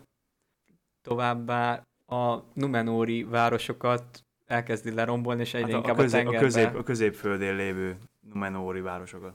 Igen, és elkezdi inkább a tengerbe hajtani őket, és ez hangoztatja, hogy majd Numenort is el fogja pusztítani. Igen, aztán arra parazon összegyűjt egy jó sereget, és úgy van vele, hogy akkor né- nézzük meg, hogy kinek milyen van. És Umbarnál partra szállnak, aztán ki hívja Sauront? Felszólítja, hogy legyen a hűbérese, és itt van egy ilyen nagyon aranyos Hogy adja kis... meg magát. Igen, egy nagyon aranyos kis párhuzam, hogy a Fingolfin és Morgot párbajánál, mikor Fingolfin kívja Morgotot, akkor ugye az van, hogy pont, hogy Fingolfin befezi, és Morgot jött. És ugyanez van, hogy Arparazon fogja és akkor gyere Sauron, legyél a hűbéresem, és akkor ugyanígy van leírva, hogy és Sauron jött. Jött, megadta magát, és mivel elég rabasz és okos volt hozzá, ezért átlát a helyzet, hogy ezzel sokkal többet tud elérni, mint hogyha megpróbálna legyőzni egy akkora sereget, amit nem tud legyőzni. Igen, ez, ez elég, egész logikus döntés. Így fogolyként elvitték Numenorba, ami, ami egybevágotta azzal, amit szeretett volna. Hát eredetileg nem számolt azzal, hogy fogolyként elviszik, csak meghunyászkodott. Ahogy mondta, Csele akart elérni azt, amit elővel nem, és ez itt még fontos, hogy az egy gyűrű nem volt rajta, tehát nem volt vele. Igen, azt otthon hagyta. Igen. Amit egy utólag, hogyha úgy nézzük, akkor utólag ez az ő számára jó döntés volt. Igen, igen. És az, hogy Numenóra kerül, az, az ilyen biztosíték volt, hogy oké, okay, hogy te most azt mondod, hogy te fasza velünk vagy, de gyere csak velünk, és akkor, akkor biztosabb az, hogyha magunk mellett tudunk. Tudod, ez a tarts közelebb az ellenségeidet, mint a barátaidat mentalitás. Aztán hát így válnak az ellenségekből barátok. Hát ha legalábbis, ha nem is barátok, de legalább olyan szinten tudott Arfarazónak a, a bizalmába férkőzni, hogy egy kis idő eltelte múlván ő lett az első számú tanácsosa. Még Amandilt is kiszorította a, az első számú tanácsosnak a helyéből. Igen, Amandil az Silmarillion leszármazottja volt, aki Numenor negyedik királyának Tar Elendilnek volt a lánya, és Amandil volt a mi Elendilünk apja. Igen, hát ebből látszik, hogy azért ez a Elendilnek a család fája is királyi vérvonalból származik, csak nem abból a vérvonalból, aki, aki örökölte a trónt, hanem abból a, az ágból. Igen, és Amandil régebben nagyon kedves volt Parazon szívének, mert az egyik legkiválóbb tengerész volt, és emiatt a király tanácsadója is volt. És Igen. Sauron innen szorította ki, viszont ennek ellenére akkora tekintélye volt, hogy Sauron nyíltan nem tehetett ellene az égvilágon semmit. Igen, és azt még fontos, hogy Amandil hűségesek közé tartozott, amíg Arfarazón nem. Tehát, hogy még így is ő volt az első számú tanácsosa ennek ellenére. És akkor, igen, itt Sauron elkezdi hát megfertőzni mind Numenor népét, mind a királyt. Nyilván fokozatosan halad, és az első ilyen jelképes pont az az volt, amikor arra kéri Parazont, hogy vágassa ki a fát, mert az emlékeztette Sauront a Valinor két fájára, és ezért így gyűlölette és megvetéssel nézett rá. Viszont Parazonban ekkor még volt annyi, hogy, hogy nem tette eleget Sauron kérésének. Amandil, ahogy ez fülébe jutott, teljesen lesokkolódott és megdöbbent, hogy ez egyáltalán felmerül. És akkor itt jön Isildur hősies első cselekedete, hogy éjszaka belopózik Armenelosba, lelop egy áruhába egy gyümölcsöt a fáról, Nimlotról, és ezzel megmenekül, közben össze-vissza megsebzik az őrök, komába is esik, és amikor kivirágzik a fa, akkor tér újra magához. Igen, mint hogyha mi se történt volna. Utána viszont, hogy megtörténik ez az incidens, mégis kivágják a fát, és megépítik Melkor templomát, ahol ez a Nimlotnak az elégetés az első áldozat, és ekkor kezdődik meg Sauron igazi álmok futása Numenoron. Igen, hát itt nyilván tovább egyre-egyre jobban kiterjeszti ezt a, a morgot kultuszt, hogy igazából ő a Isten, nem Iluvatar, stb. stb., hogy csak tőle kaphatják meg azt az emberek, amire vágynak. Arra épít ezt a gondolatmenetet, hogy tehát mekkora a világ, hogy ezt mind meghódíthatja parazon, és a világ határain túl a sötétség van, és a világ is a sötétségből lett, és hát ki az az úr, aki a sötétséget tudja formálni, az Melkor, és ő majd a hű szolgáit meg fogja jutalmazni. És plusz ehhez még hozzájön az, hogy a valák meg folyamatosan hazudnak a halhatatlanságról, meg egyebekről. Igen, de ezzel tovább szítja a tüzet, és arra bíztatja Arfarazont, hogy vegye el, amit akar, és támadja meg Valinort. Igen, és azért itt elég komoly dolgok történnek ekkor Numenorban meg középföldén. Hát folyamatosan a Melkor, ebbe a Melkor templomba itt emberáldozatokat is mutatnak be, és ezeket az áldozatokat vagy itt a hűségesekből szedik, vagy középföldéről rabszolgaként, és tulajdonképpen Morgot óta középfölde, vagy Arda, inkább így mondanám, Arda legnagyobb zsarnoka arany arparazon lesz. Tényleg... Ha azt a hét évet nem számoljuk, azt a hét szűk esztendőt, amit amikor Sauron a nagyon nagy kiterjedésű birodalomra tett szert. igen, igen. És tényleg itt kivégeztek embereket, a hűségeseket ilyen tudom, politikai perekbe, mert nem azt fogták rájuk, hogy nem imádják Melkort, hanem hogy elárulják a királyt és a nemzetet, és ezért így el is kellett így költözniük, és jó szemmel is nézte Parazon, hogyha inkább a tündékkel, ott keleten Gilgaladdal beszélgetnek, mint sem, hogy itt tartózkodnak nála. És Amandila, hogy látta, hogy ennyire rosszra fordul a helyzet, úgy gondolta, hogy meghúzza a váratlant, és ő lesz a második elrendel, és elmegy a valákhoz, hogy bocsánatért esedezzen. De mielőtt elmegy, felkészíti a fiát, Elendírt arra, hogy Romenába halmozzon fel egy hajóhadat, gyűjtsön oda titokba mindenkit, akit tud, pakoljon fel mindent, és készüljön a lehető legrosszabbra. Ő pedig fogta magát, és kihajózott nyugatra, soha többé nem tért vissza, és nem is tudjuk, hogy mi lett vele. És ahogy mondod, eközben pedig Sauron meggyőzte Parazont, hogy akkora volt a hatalma, már, és ez volt az egyik, de a végsőnek akkor tudta megtörni, amikor már a halál árnyéka Igen. kezdte a Amikor már annyi, annyira öreg volt, hogy érezte, meg fog halni. Igen, és akkor itt jön a végjáték mindenki hát számára. Tulajdonképpen nem volt egy nagy, nagy valami, mert odahajóztak, aztán elpusztult mindenki. Hát de ott voltak előtte a nyugat urainak a sasai. Tudom, hogy ez megint úgy gondolt, hogy ez ilyen nagyon apróság, de ez az egész az, hogy Numenor története az úgy kezdődött meg, hogy a C.S. Lewisnak és Tolkiennek volt egy ilyen hát fogadásnak írja az én életrajzi könyvem, amiben olvastam, hogy írjanak meg egy ilyen utazós történetet, és akkor Louis választotta azt, hogy ő térben utazik, így lett belőle Narnia. Szó, ö, Sauron, Tolkien pedig azt választotta, hogy ő az időbe Igen. utazik, és akkor van egy ilyen apa-fia pároson keresztül mutatja be ilyen több állomását a történelemnek, és érdekes módon pont ezt fejtette ki legjobban. Igen, ez és a Numenor. Elendil is benne van. Igen, és hát ebbe az idő, tehát hogy így utazgatnak az időbe, és ez a lényeg, hogy ez a nyugat urainak a sasai, ez a motivum, ez mindig mindenhol felmerül, és akkor ezt ültette át így a végleges verzióba, ami a gyakorlatban fizikailag úgy valósult meg, hogy nyugat felől, amikor ez a hajóhad még gyülekezett, de nem indult el, hát ilyen sasszerű fellegek szálltak föl, itt a ég alját vörösbe borította, nem tudjuk mi, a szárnyakból villámok cikáztak, és ez a Numenóriak úgy fogták föl, hogy hát a valák támadtak elsőnek, hogy akkor azonnal induljanak a hadak, Sauron pedig itt emellett tök jól el volt a templomba, és még ki is védte a villámokat, ezzel még inkább nőtt a Numenóriak szemébe. Ugye Arfarazon óriási, soha nem látott hajóhaddal elindult Valinorba, ahol partra szállni már nem tudott, mert de partra szállt. Partra szállt. Elfoglalt Ereszát, és partra szállt, és akkor itt de, egy de, kicsit de megingott. Eressa, az még nem Valinor. Tudom, de Ereszát elfoglalta, elment Valinorba. Azon egyébként az nekem nem volt tiszta, hogy Ereszán volt-e vérengzés. Ez egy jó kérdés, nekem se volt tiszta. Én szerintem nem, mert van arról leírás, hogy amikor Tiriont így megostromolták, vagy egy ostromra készültek, akkor már van, hogy Tirionba se voltak a tündék. Tehát én innen gondolom, hogy nem lehetett vérengzés, mert visszavonultak, amennyire csak tudtak.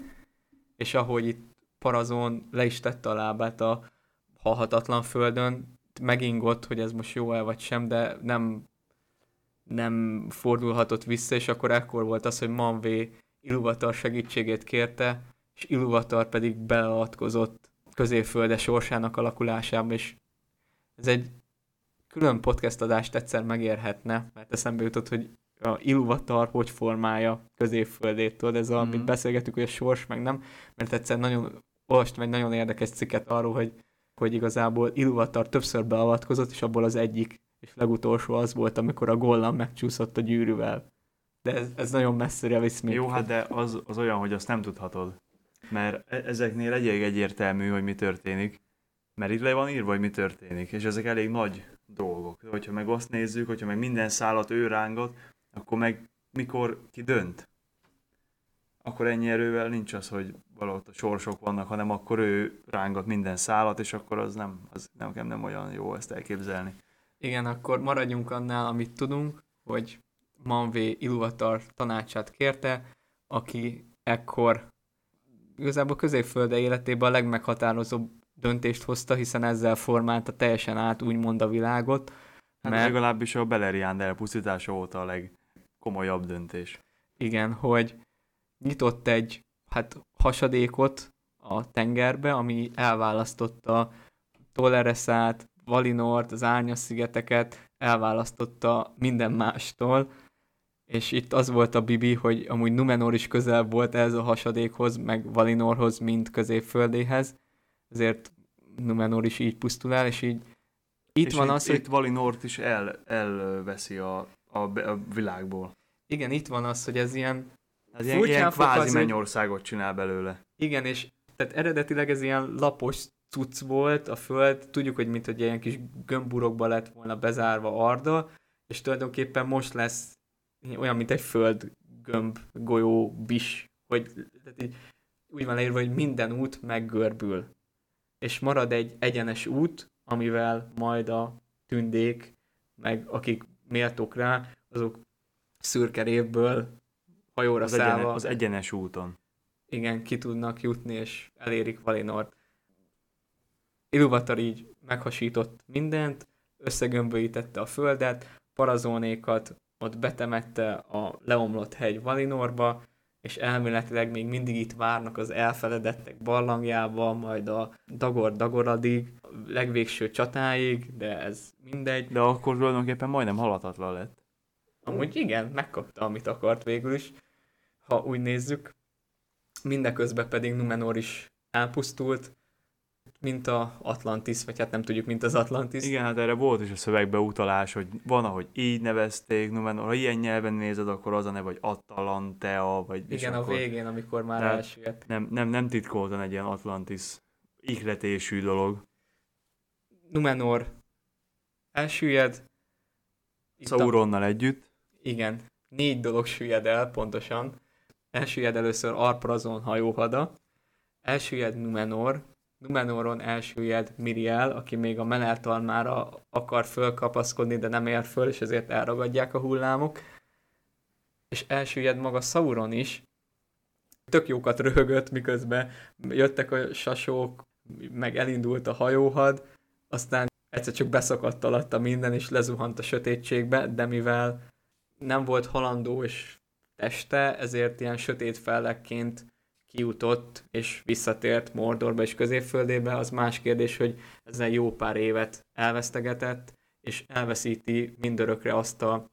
Ezt a, ezt a formát, amit, amit, amit akkor használt. Hogy szép, tehát ez a szépnek tűnjön az emberek előtt, és le is van írva, hogy valami szörnyi formát alkot magának, ez így, így van megfogalmazva, de ezt már egyik adásban beszéltük, hogy ezek a Sauron alakjai, ezek elég kérdésesek, szerintem a váratlan láng csatájás részbe, hogyha kíváncsiak vagytok rá, akkor ott ezt vissza tudjátok majd hallgatni, hogy mit gondolunk ezekről a alakváltásokról Tolkien műveiben. Úgyhogy sok minden elsüllyedt, viszont elendírék megfogadták Amandil tanácsát, sőt, még hamarabb is elkezdtek kihajózni, de ott vártak a közelben, mivel Elendilt is el akarták fogni, és így a Melkor oltárnál feláldozni, ezért kicsit kihajóztak a kikötőből, és itt várták, hogy mi lesz, és ahogy elkezdett süllyedni, úgy kilenc hajóval ők is elindultak, és végül elsodródtak egészen középföldéig. Igen, viszont azért, tehát hogy a, abba, hogy elvesztegetett Sauron éveket, ebben nem vagyok olyan biztos, mert igazából elintézett egy igazán hatalmas nagy olyan sereget, ami nem, nem feltétlenül volt az, lett volna az ő pártján minden esetben. Igazad, egy komplet nemzet, sőt, egy komplet birodalmat kiírtott. Igen, hát szinte hát tulajdonképpen annyi maradt Numenorból, ahányan középföldére átköltöztek esetleg. Igen, az a kilenc a, a, hajó, a, meg akik már korábban ott voltak. Gyarmatszerű dolgokra, illetve az a kilenc, akik kilenc hajóval, aki elment. Igen. Tulajdonképpen igen, ha így nézzük, akkor tényleg megérte Sauronnak. És hát ez az egész volt a, a Kalabet, vagyis a Numenor végromlása. És ennek a fejezetnek a vége zárul ezzel, amit, ezzel a egyenes út, görbeút, és hogy a Numenóriak szíve még folyamatosan nyugatra húz, és a sziget elsüllyedése után is hisznek abban, hogy mivel Menel, Meneltarma csúcsát nem érintette a gonosz, mert az Ilúvatar szent helye volt, ahol még Sauron sem merészkedett fel, ezért az még lehetséges, hogy a víz felszínén áll, és nagyon sokáig hajókkal ezt keresték a tengerészeik, de hogy most megleheték-e vagy sem, arról nem szól az ének. Ezzel elérkeztünk a másodkor legutolsó nagy szakaszához, amit röviden a emberek és a tündék utolsó szövetségeként Hát illetve tudunk még a, ezeket a birodalom alapításokat elmondhatnánk. Ja igen, akkor parancsolj. Igazad van, ezek, ezek fontos dolgok. Hát akkor Elendil, és ugye kilenc hajó, amin Anárion és Isildur is, ugye ők a fiai, ők is ö, utaztak, vagy menekültek a megsemmisülés elől. Ők ugye kikötöttek középföldén, Elendil Lindonba, Anárion és Isildur pedig Pelárgírba kötött ki, és itt egymástól függetlenül megalapítottak kettő királyságot, az egyik Ánor volt, a másik pedig Gondor. Árnornak a központja Annuminas volt, azon a helyen, ahol annó Galdiel és Celeborn uralkodott, míg a testvérek megépítették Minas Anort, Minas Itilt és Osgiliaszt a kettőnek a találkozásánál, vagy hát közepén Igen. inkább. A, po- pont úgy, hogy a, ahol az Anduin keresztezni a kettő között, kettő között lévő út ott. És a Anárion és Isildur kettő-kettő palantírt vittek magukkal, Elendil viszont hármat. És az ezeknek a, ennek a helye az Minas Ithil, Min, utána Minas uh, Anor, Osgiliath és uh, Orthanc.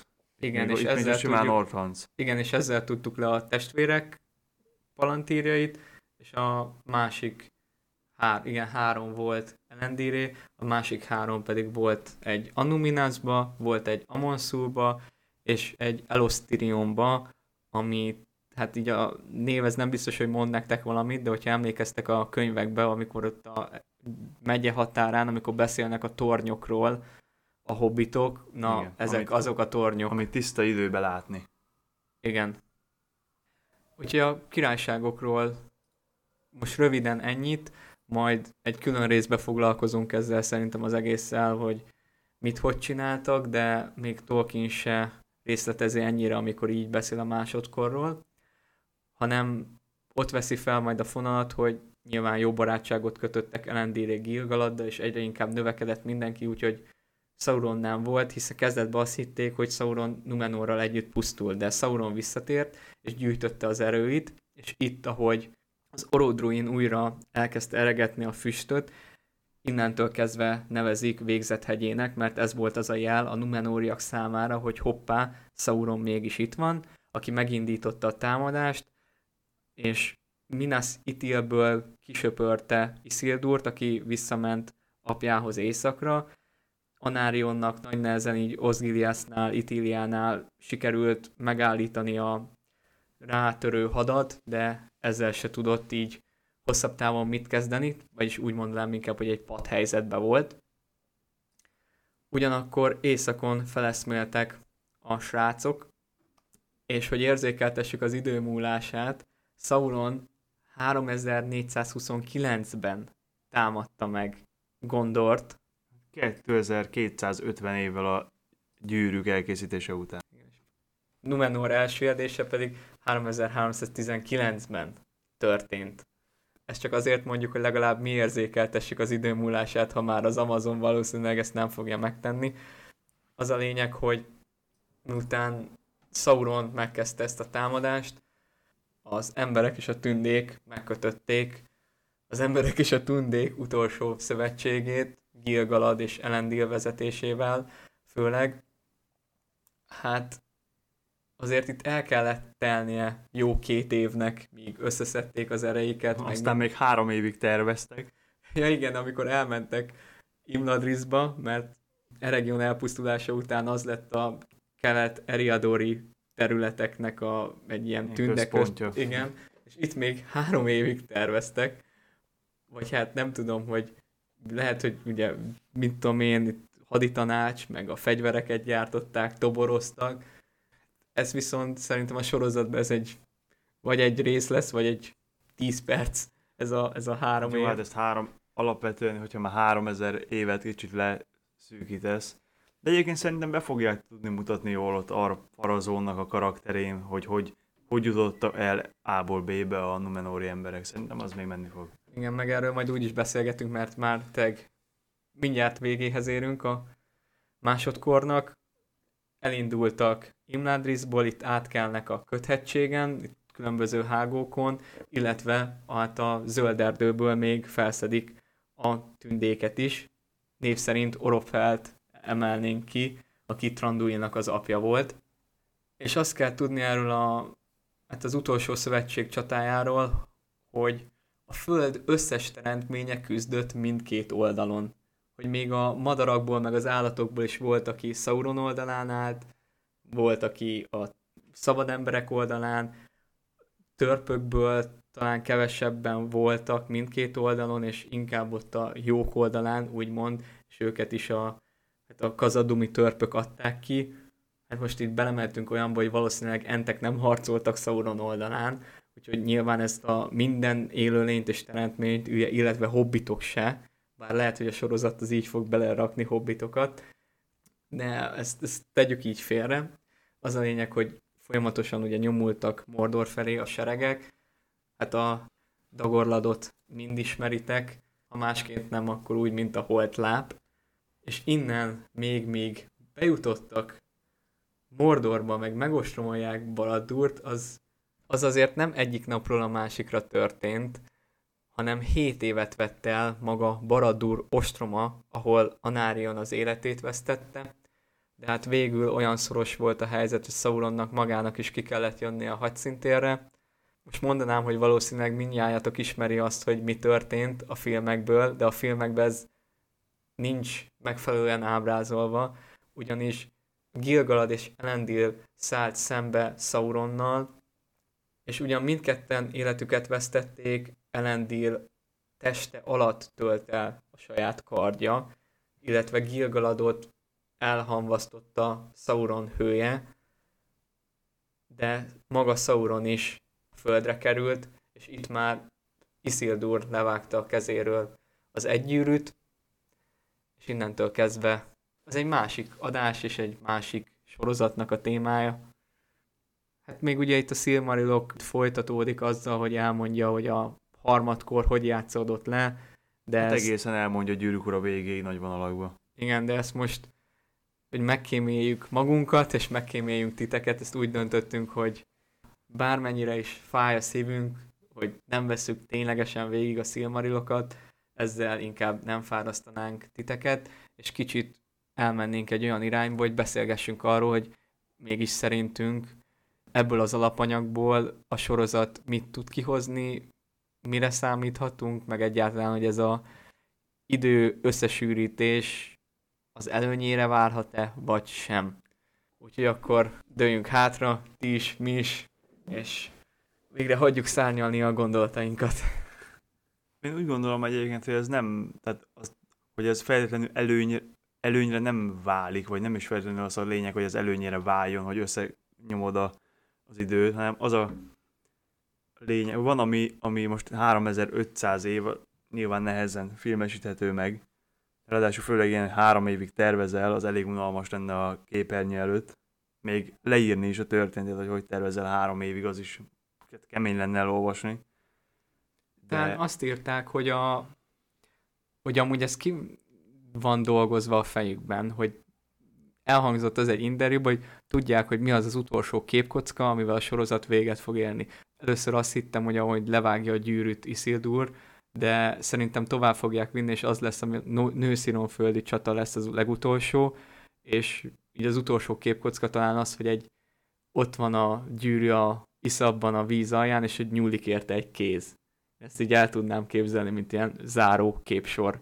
Így az hát egész az jó, jó, jó, jó lát vezetni a gyűrűk urára egyébként. De nem erre gondoltam fel, hanem arra, hogy most ugye Szerintem hatékonyabban, hogyha választanom kéne, hogy hogy mutassák be például a Numenóriaknak a, azt, hogy hogy alakul a kapcsolatuk a, a valákkal, és hát az ő ilyen hit, hitvilágukkal, a között, hogy, hogy esetleg minden részbe kapjon 10 percet valaki, aki utána meghal, vagy legyen egy karakter, akihez valahogy lehet viszonyulni, akinek a jellemén keresztül esetleg végigviszik, három-négy évadban, vagy ki tudja mennyig fog, vagy hol, hol jutnak el odáig, hogy már nem lesz ott, akkor lehet, hogy az hatékonyabb nézői szempontból, hogyha egy karakteren van végigvezetve a változás, mert jobban nyomon lehet követni. Igen, ezt ezen véleményünket ki is fejtettük. Szabó Máté kérdezte tőlünk YouTube-on az egyik videó alatt, hogy mit gondolunk bizonyos dolgokról, és ott szerintem leírtuk neki ezt a, két véleményt. Te most elmondtad, hogy igen, hogy dramaturgiailag igazából, sőt, egyéb szempontokból is nem biztos, hogy baj, hogy ez így történt. Én ellenben még mindig ragaszkodnék ahhoz, hogy szerintem így lehetne igazán érzékeltetni azt, hogy, a, tehát, hogy ott vannak karakterek, akikhez oké, okay, nem tudsz kötődni, de ha nem is részről részre, de évadonként meghalnak, és Igen, nem erő... csatába, hanem természetes halállal is. Szerintem ezáltal kicsit az emberek jobban tudnának azonosulni mind a Numenóriakkal, mind talán Arparazonnal, mert Arparazon nagyon nem volt egy szent. Most kérdés, hogy a sorozatban mit csinálnak vele. Én, Én... szerintem a sorozatban össze fogják benne gyúrni a, legalább a, a Tarminasztírral, de inkább ugye még a Gvatló, meg ezek a dolgok miatt, inkább még korábbiakkal is jóval. De szerintem a legnagyobb, tehát a, a jellembeli változás az abból, az szerintem az lesz, hogy össze fogják gyúrni a Tarminasztírral, és akkor, hogy a, on, onnan hogy jutunk el ide. Igen. Miközben öregszik mondjuk, és látja, hogy elmúlik az élete, stb. Szerintem most így ezen gondolkodtam, hogy lehet, hogy nem is mondják össze Tarminasztírral, lehet, hogy Tarminasztírból csinálnak Tarparantírt, aki még jó fej, megsegít... A, Tarpalantíra gondoltam, bocsánat, rá gondoltam. Igen, hogy Tarpalantír még jó fej, ott így nem törölhetett ki Palantírt, a, mert ott van Miriel. Tehát lehet, hogy ugye... Nem arra gondoltam, hogy kitörlik, csak hogy a, azt a, az alapállást változtatják úgy meg. Azért, hogy lássuk mind a kettőt, hogy honnan hova. Tehát mondjuk az, hogy hát a Gvatlóinál talán a 12. 9, nem tudom, hogy pontosan hanyadik uralkodó volt, de Arprazon volt a 24. Tehát akkor azt mondod, hogy az a 24 királyból mind a 24 megmarad, csupán a vatlói történéseket úgy fölcsúsztatják. Igen. Igen, mint, mint, mint, függ, hogyha hogy... ez, mint hogyha az utolsó néhány évben történne. Az még számomra kérdéses, hogy a megjelent anyagok alapján én teljesen elfelejtettem például, amíg nem olvastam, hogy Parazon ekkora hadvezér volt, hogy ez a karakterének egy nagyon jelentős részét adta. Így alapozta meg a hatalmát, hogy trón tudjon bitorolni, meg neki menjen egész Valinornak, és ellenben amit látok, az az, hogy mint hogyha Miriát raknák meg arra, hogy ő, tudod, ő indul hadba, ami nem feltétlenül baj, mert tényleg ő volt a jogos király, és adnak neki egy ilyen történetet, viszont azt sem akarom látni, hogy a Parazon ez a gyáva, eltespett valaki és mi van lesz. akkor, hogy azért nem, akar, azért nem ment, vagy nem volt ott, mert nem akar segíteni a tündéknek? Ez, ez egy jó, na például ez, ez egy tök jó pont lenne, hogyha ez így magyaráznák meg. Kicsit van bennem egy félelmem, hogy itt a nőies, heroikus jellemek kicsit háttérbe fogják szorítani a dolgokat, meg hát ugye a, nem emlékszek a fiúk nevére, de kijött a promóanyagban, hogy ott, ott egy gyerekük, amit nem tudunk, hogy születette vagy sem Mirielnek, meg Parazonnak, de volt ott egy gyerek, aki elvileg bele fog zúgni Elendil lányába, akit ez a Emma Horvát alakít. Itt érdekes, hogy ezt a királyi dinasztiáknak a konfliktusait hogy fogjuk látni, meg Amandilról se tudunk például semmit. Én szerintem Amandilnak a karaktere be lesz építve Elendilbe. Szinte 90%-ig biztos vagyok benne. Csak akkor a Valinorba való elmenetel, meg ez a valami, hogy hogy lesz megoldva, azt nem tudom. Mert hogy csak abból gondolom, hogy nem láttam olyat, hogy beharangoztak volna a Mandilt. De ez lehet, hogy csak azért, mert ő nem olyan híres karakter, és azért nem, nem vele promózzák a sorozatot. Hát de ami még híres karakterek, akikkel lehetne promózni, meg akik tényleg fontosak, hát hol, hol a Kirdan? Hol van Celeborn? Oké, okay, Celeborn megvan, tehát én is az elején problémáztam, sőt, még mindig ugye a harcos Amazon Galadriel még mindig nem a szívem csücske, de valahol érthető az, hogy nem függ mindig Celebornnak a De nekik voltak mellette. is ilyen magán, nekik igen. voltak ilyen magánakcióik, hogy... Most például az, hogy ő elment a a keletre állt a köthegységen, ő meg Celeborn meg úgy döntöttem, hogy itt maradok, és akkor miért ne? És ugye beszéltük, hogy itt azért több évek eltelnek, míg ez, a, ez az egész Jó, hát de ott van 100 kilométer, hát átmennek a hegyen a gyorsan. távkapcsolat a sasokkal. Hát ők ráérnek, hát nekik két hét lehet, hogy olyan, hogy máshogy gondolnak az idővel. Na igen, hát ez, ez is jogos. Nem tudom, nekem ez, meg hát főleg az, hogy érted, hogyha még a Numenóriakat így valahogy le is rendezed, akkor Sauronnak a hatalomra kerülése, hogy nem tudom, hát ez is fura például, hogyha behozzák a Meteorment, ugye itt van az, hogy Sauronnak már van egy stabil bázisa, és nem a semmiből megy oda Anatárként, hanem ő tud, tehát ő akkor Sauron a sötét úr, és mellette Anatár, aki próbál bepuncsolni a tündéknek.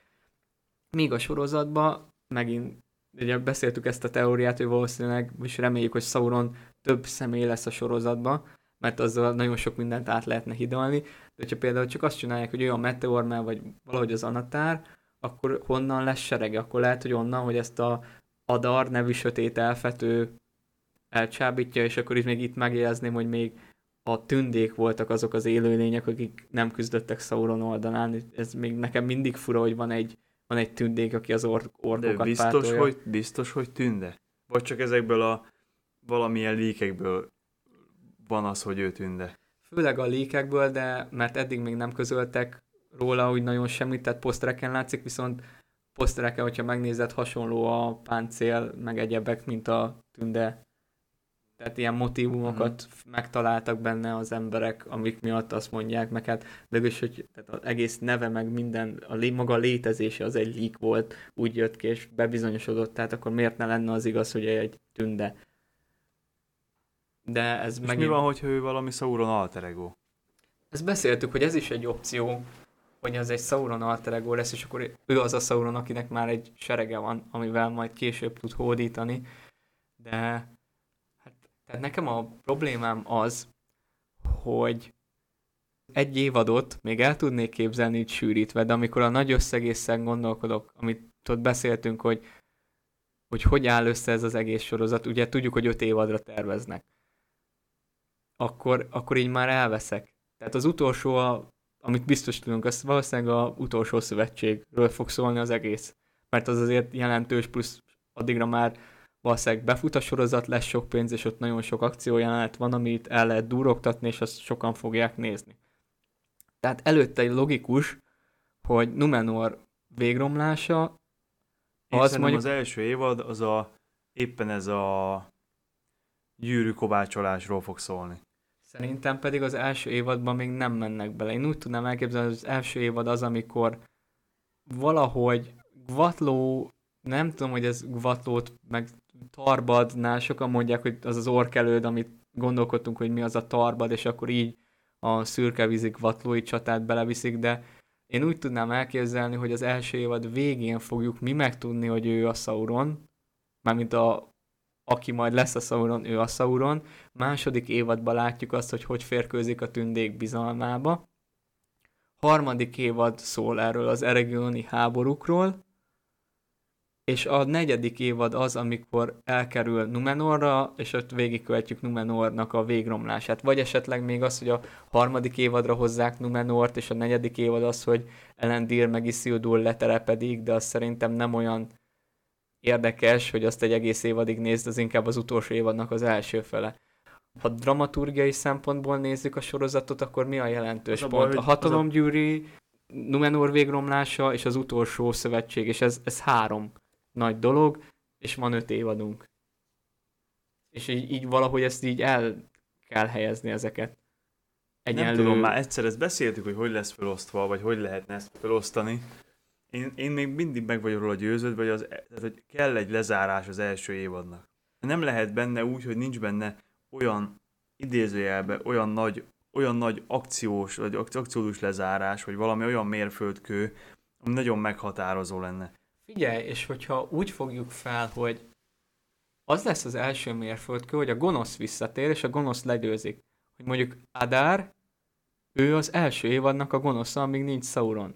És legyőzik Adárt, azt hiszik, hogy minden szuper és minden oké, okay, közben pedig az utolsó ilyen snitteken, a képkockákon mi látjuk, hogy ki valójában Sauron, ugye a néző tudni fogja, hogy á, ők a basszus azt hiszik, hogy itt vége van, közben nincs vége, és akkor lehet, hogy még így Galadrielnek is így ezt a bosszú mm, személyes hadjáratos sztoriát, ezt még ki lehet nyújtani több évadra, hogy benne még mindig ott a kételj, hogy, hogy biztos ez az Adár volt Sauron, vagy, vagy lehet, hogy mások azt mondják, hogy ah, látod, Galadriel, ez nem is a Sauron volt, hanem egy renegát tünde, hogy minden oké, okay, nem lesz itt semmi gond. Tehát én például ezt el tudnám nézni, és akkor tudod, ilyen hát nem ilyen csavarnak mondanám plot twistnek, de szerintem ez is egy ilyen jó pont, hogy a néző tudja, hogy mi vár még rá a karakterekre, a karakterek meg azt hiszik, hogy most super happy van meg minden. És szerintem ez is így, mert megkapjuk végül is a csatát, megkapjuk azt a plusz infót, mert tehát az biztos, hogy második évadig nem rejtegethetik, hogy ki a Sauron. Ez, ez nem fog, ez, ez szerintem el lehetetlen, hogy ezt nem ennyire gondolom, húzzák. hogy, nem gondolom, hogy rejtegetik. Nem meg, hogy rejtegetni fogják. Annyira legalábbis. Úgy gondolom, hogy mindenféleképpen az lesz, az egy lényeg lesz, hogy az elején legalábbis, hogy gondolkodnod kelljen, hogy kik azok, akik lehetnek. De én még mindig azt gondolom, hogy legalább tehát, hogy biztos, hogy el fogunk jutni odáig, hogy vagy elkezdik csinálni a gyűrűket, vagy megcsinálták a gyűrűket. Szerintem nem. Én a hatalom gyűrűinek maga a kovácsolás, az szerintem második vagy harmadik évad. Nem tudom miért ragaszkodok hozzá, de úgy érzem, hogy ha azt beleraknák az első évadba, az már nagyon sok lenne. Hiszen gondolj be, akkor már tehát az idő, míg beférkőzik a bizalmukba, ott néztük, hogy 200 vagy 300 év, most hirtelen nem jut eszembe, néztük, hogy az, az több száz év, míg ugye 1200, igen, 300, 1200-ba indul el, és ez már azt jelenteni, hogy Sauronnak, Anatárnak már be kéne mutatkozni az első évad közepén kb., hogy utána megcsinálja a gyűrűket. Meg a másik, amiért ugye ezt hiszem, hogy tolódik, hogy fel kell építeni a nazgulokat. Vagyis ez szerintem egy óriási kihagyott zicser lenne, hogyha a kilenc nazgul közül párat legalább nem építenének fel. Hát igen, de És az, hogy de... őket fel tud, az én, idő. De én nem, gondolok, nem gondolom azt, hogy ők megkapják az első évadba a gyűrűjüket. Arra gondolok, hogy ez a gyűrűket vagy elkezdik csinálni az első évadba, vagy be is fejezik. Abban, abban nem vagyok biztos, hogy arról egyáltalán tudni fogsz, hogy csinálják a gyűrűket. Hát, de akkor meg fura lenne, hogy Celebrimbort kinyírják az első évadban. De nem feltétlenül, az attól függ, hogy eljutsz odáig, hogy Eregion megtámadják. Én ezt nagyon sokféleképpen el tudom képzelni. Ezt most annyira nem értem, tehát maga a első évad végén a gondolat merül fel, hogy el kéne kezdeni csinálni a hatalom gyűrűit? Ez vagy, lehet, vagy, vagy, csak, vagy, vagy, csak a, vagy, csak vagy azt tudom elképzelni, hogy mit tudom én, kijöntik az első formát, az a vége, és akkor te már tudod, hogy jó, itt még lesz valami vagy, vagy az, hogy pont befejezik, vagy esetleg úgy csinálták közben, hogy te nem is tudtad, hogy közben csinálják, és lehet, hogy éppen úgy derül ki, hogy ki a Sauron, hogy akkor mondja majd a Celebrimbor, hogy vele dolgozunk valami. Oké, okay, és akkor te mit kezdenél a fennmaradó négy évaddal? Mert mondjuk egy kiesik a Sauron Numenoron, meg egy kiesik az utolsó szövetséggel. Így is marad még két évadod akkor ezt a két évadot Jó, hogy töltöd fel, egy, hogyha már megkovácsolják egy, a gyűrűket? Van egy, van egy uh, nagy egy ilyen Eriadori háborús dolog, az is biztos, hogy fölölel egy évadot még a regionnak a, az elpusztítása után, hogy ott, ott, ott folyamatos háborúk vannak. Igen, ezt mondtam. Az, az biztos, hogy fölölel, fölölel egy évadot, ha az a második évad mondjuk ott ugye, hát mivel, hogy Numenorban is vannak dolgok, tehát ez, szerintem itt, hogyha ha jól használják ki a világot, szerintem el lehet nyújtani olyan dolgokat évad, egy évadig, amik nem biztos, hogy, hogy ott annyi minden történt a könyvek alapján. Viszont lehet, hogyha kitöltik valamilyen cselekménnyel, akkor, akkor az ki lehet tölteni odáig, hogy akkor a második évad vége az a Guatlo. És akkor, de most... Utána pedig a harmadik évad az, hogy Numenoron van Sauron, és lehet, hogy az akár két évadig is eltart, nem tudom. Igen, így elbizonytalanítottál valamennyire, ahhoz még mindig ragaszkodok, hogy elnevezték a sorozatot hatalom gyűrűinek, jó mondjuk minek másnak. De jó, de lehet, hogy mondjuk az a, az a Numenor időszaka, az lehet, hogy arról szól, hogy, hogy osztogatja őket. Meg az sem biztos, hogy egy, egy évad végén vagy, vagy elején kerül oda. Lehet, hogy, hogy egyik évad közepén kerül oda, és a másik évad akármikor meg már. Mondjuk az biztos, hogy egy vég lesz, évad vég, amikor elpusztul a sziget. Igen, és az biztos, hogy negyedik szerintem.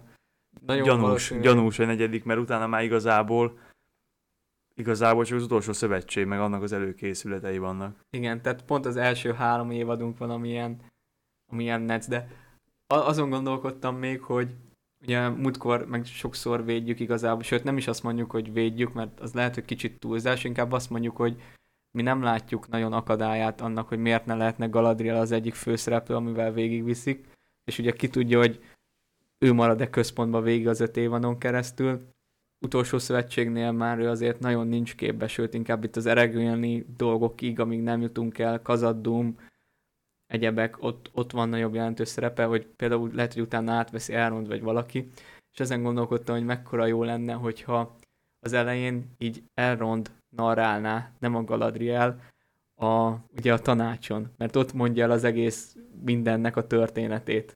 És akkor így, jó mondjuk az tök poén lenne, jó már nyilván nem lehet, hogy a kis CGI-jal le fiatalított kis színészeink ott ülnek körbe, és akkor a ötödik évad végén meg jó, akkor mit csináljunk a gyűrűvel. De ez, ez tudom, csak így eszembe jutott, hogy ez itt, akár így is lehetett volna, hogy elrond az ilyen narráló. És szerintem egyébként egy ilyen sorozat elbír több központi szereplőt is. Ugyanúgy, mint hogy a, a filmekben is én mindig sose érzem azt, hogy mondjuk a, a egy főszereplő van mondjuk a Frodo. Igen, Tehát, hogy, hogy mindig úgy érzem, hogy legalább van három. Hát Tehát mondjuk könyvbe... legalább van a Gandalf, az Aragorn és a Frodo Samu páros. Könyvben se véletlenül vannak elválasztva, ugye, a, tehát a Gyűrűk ura, ami fizikailag három könyv, gyakorlatban egy könyv, és azon belül hat könyv, tartalmilag, szerkezetileg, abból is ugye három, vagy hát nem három az első részben, meg ugye, vagy hát a gyűrű szövetségében meg nem bomlanak szét, de hogy két toronytól párhuzamosan viszi a cselekményt, tehát ezzel egyetértek, hogy elbír sok szereplőt, itt megint kérdéses, hogy kinek a javára, vagy hát amit beszéltünk, hogy melyik a jobb, hogyha már meglévő szereplőken nem azt mondom, nem feltétlenül változtatni, hanem kitöltik valahogy azt az űrt, amit Tolkien hagyott, vagy pedig a saját általuk kreált karakterekkel szórakoznak el, nem tudom, most a Nazguloknál ez a Halbrand, Tehó, a Nazgul, nagyon kíváncsi leszek, vagy akár a Arparazon fia, aki életben marad, nem tudom, az apja halála után, vagy valami, és akkor arról hagyjatok meg ti szemetek, és akkor én is Nazgul leszek, és inkább szolgálom Sauront, meg meg nagyon belemehetnek például a fekete numenóriakba, mert miközben ott Sauron el tanácsadós, Én szerintem... sokan tisztelték, és vándoroltak ugye középföldre, és akik le is van írva, vagy akik ott megtelepettek, és Sauron majd visszatért Mordorba, és újra erőt gyűjt, akkor a fekete numenóriak ott az ő oldalára állnak, és harcolnak a többiek ellen. Én szerintem egyébként ebből szerintem sok lesz a sorozatban, én legalábbis nagyon reménykedem benne, arról, hogy hogy manipulált középföldén Sauron. Igen, ezt... Akár másokon keresztül, akár saját maga valahogy. Igen, ezt, ezt a témát, ezt pont a következő adásra hagytam, és ott gondolkodtam benne, mert tényleg ez nagyon izgalmas, hogy itt van esélyük megmutatni a készítőknek, hogy nem csak a trónok harcába vannak ezek a politikai játszmák. Jó, nyilván ott teljesen más szinteken folynak, mint itt, de tök jó lenne így is betekintést nyerni középföldére. Meg hát ott vannak tényleg rengeteg olyan dolgok, amiket behoztak, lásd a barrog, amikkel na vajon mit fognak kezdeni, amikről semmit se tudunk mi így egyszerű halandók. De maga ez az idővonal lesűrítés, az szerintem még mindig elsülhet jól is, rosszul is, nem feltétlenül örülök neki, ugyanakkor megértem a döntést, hogy ezt miért én, hozták. Csak, én csak abba bízok, hogy, hogy arra figyelnek, hogy ne legyen uh, inkoherens. A Durinra gondolsz? Hát az, attól függetlenül nem. Arra inkább csak, hogy ne legyenek benne log, olyan logikátlanságok, amik, amik miatt össze, összeomlik az egész rendszer, hogyha átgondolja az ember. Mm, most mondj már példát. Várj, hát nem, gond, nem gondoltam bele, hogy mik lehetnek, csak arra gondoltam, hogy ilyen ne legyen. mit tudom én, várjál, most ezen gondolkoznom kell. Vagy még amúgy az is lehet, hogy megoldás lehet, Hát a- hogy a Numenóriak életét, bár nem tudjuk, hogy ekkor még mennyi, kicsit felbúztolják, hogy mondjuk Parazon is él 500-at. És akkor már nem feltétlenül kell, mert tehát az, az fura, hogy ekkora hatalomra teszel szert pár év alatt, amikor Baradúrt is bízok- 7 évig kellett abba bevenni. Jó, bízok- mondjuk itt, hogy meddig abba- be Baradúrt. Abba bízok, hogy a másodkornak az eleje az egy ilyen visszaemlékezésszerű dolog lesz, és legalább abba úgy fog tűnni, hogy eltelt azért egy csomó idő, de, de a vége összesűrűsödik. Hát ez is kérdés. Az a baj, hogy valószínűleg mire ez a videó ki fog menni, addigra már választ kapunk erre a kérdésre, de még semmit nem tudunk arról, hogy milyen időbeosztással fog megjelenni a sorozat. Csak azt tudjuk, hogy a múlt árnyai lesz az első, vagy árnya lesz az első rész címe, meg hogy ugye ezt a, sokszor beszéljük, hogy moziba küldik elvileg, de ugye semmit nem hallottunk. Azt se tudjuk, hogy hogy hogy fognak megjelenni a részek, hogy úgy, mint az időkereke. Talán az volt, hogy ilyen csoportokra bontva, vagy mint az Arkane a Netflixen, hogy három rész, három rész, megint ilyen aktokra bontva. Ez talán szerintem ez lenne a legjobb megoldás, meg majd nyilván nekünk is ez lesz a legjobb megoldás, mert Nekem az lenne a legjobb részek- megoldás, ha egybe jön neki az egész, és akkor egy szombaton, meg vasárnap, meg a következő szombaton is meg tudnám nézni az egészet. mi pénteken kezdjük, pénteken jelenik meg. Szeptember második az egy pénteki De jó, de azért mondom, hogy jó, jó, de hát valószínűleg átérne szombatra. Igen, de gondolj bele arra, hogy részenként, tehát tervezünk majd minden résztől külön kibeszélőt csinálni, és egy ilyen komplett egészet az első évadról, és hát basszus, az nagyon sokat kell majd vágnom ahhoz. Nem baj, ráérsz. Ja, hát igen.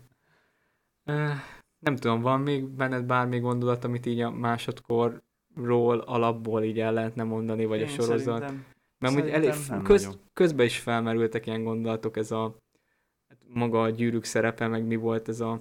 Igen, arra leszek egyébként nagyon kíváncsi, ez csak sorozatra Ja, meg amit beszéltünk, ezt nem is mondtuk itt talán, ez az anatáros, hogy a könyv az úgy írja le, hogy a lindoni tündék már úgy figyelmeztették az eregioniakat, hogy Sauron felveszi az anatár nevet. Tehát ott már pontosan tudják, hogy anatár meg Sauron az egy ugyanazon személy, de valamiért ez bennem úgy volt meg, hogy ez, ezt nem tudja senki. Nekem is Még így, csak nekem, gyanús volt nekem is így rém lett, hogy elküldték, mert hogy nem bíztak benne, de Eregiumban megfogadták.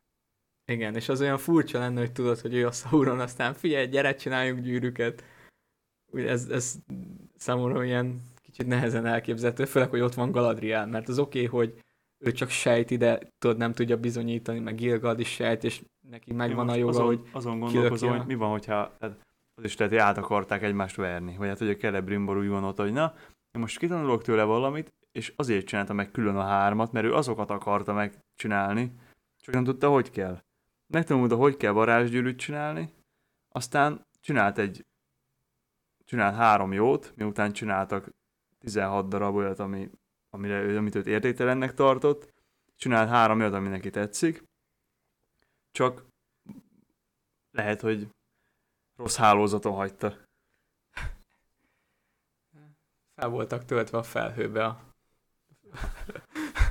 a blueprintek, de nem, meg ugye az is kérdés, hogy akkor Durinnak most hogy kapja meg az hét törp közül az egyet, amit elvileg a tündéktől kapott, és nem rontotta meg annyira Sauron, meg maga a többi gyűrű szétosztás kihez kerül.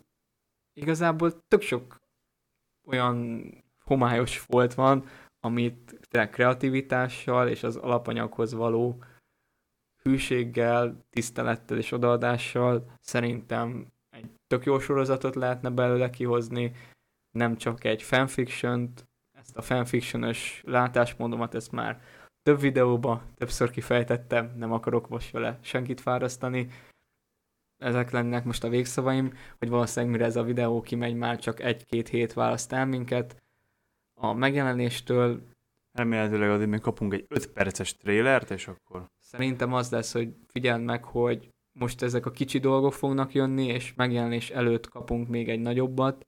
Magyarul szerintem már csak egy igazi trailer fog jönni, mielőtt jön a sorozat. A többi az ilyen összevágott lesz, tudod, hogy egy-két jelenet, új jelenetet látunk, de szerintem már csak egy olyan lesz, ami több dolgot fog nekünk mondani. És akkor hát majdnem két órát megint kiszenvedtünk, meg kiszenvedtetek ti velünk, hogy végighallgattatok minket. Tényleg nagyon hálásak vagyunk, már tökre örülünk, hogy egyre többen néztek, hallgattok és követtek minket. Köszönjük nektek, igyekszünk kihozni a maximumot magunkból, a sorozatból, meg Tolkien műveiből. És akkor nem tudom, hogy mi lesz a következő adás, amit hallani fogtok, mert teljes egészében attól függ, hogy én ezt hogy vágom meg. Minden esetre maradjatok velünk, tényleg, és szeptemberben bármi is lesz, belevágunk a sorozatba. Az és még aktuális is lesz, és remélhetőleg még izgalmas is. így van. Meg hát szerintem úgy ez az adás is most egy így a végén azért emlékezzünk meg a Silmarilok sorozatunkról, ami annyi bút, bánatot, keservet és idő és energiát, nem időt és energiát elvett, a többit meg adott nekünk, de nem, ez mindig kicsit rosszul hangzik, nem túl motiváló számotokra sem, hogy ezt hallgassátok végig, hogyha így beszélünk róla.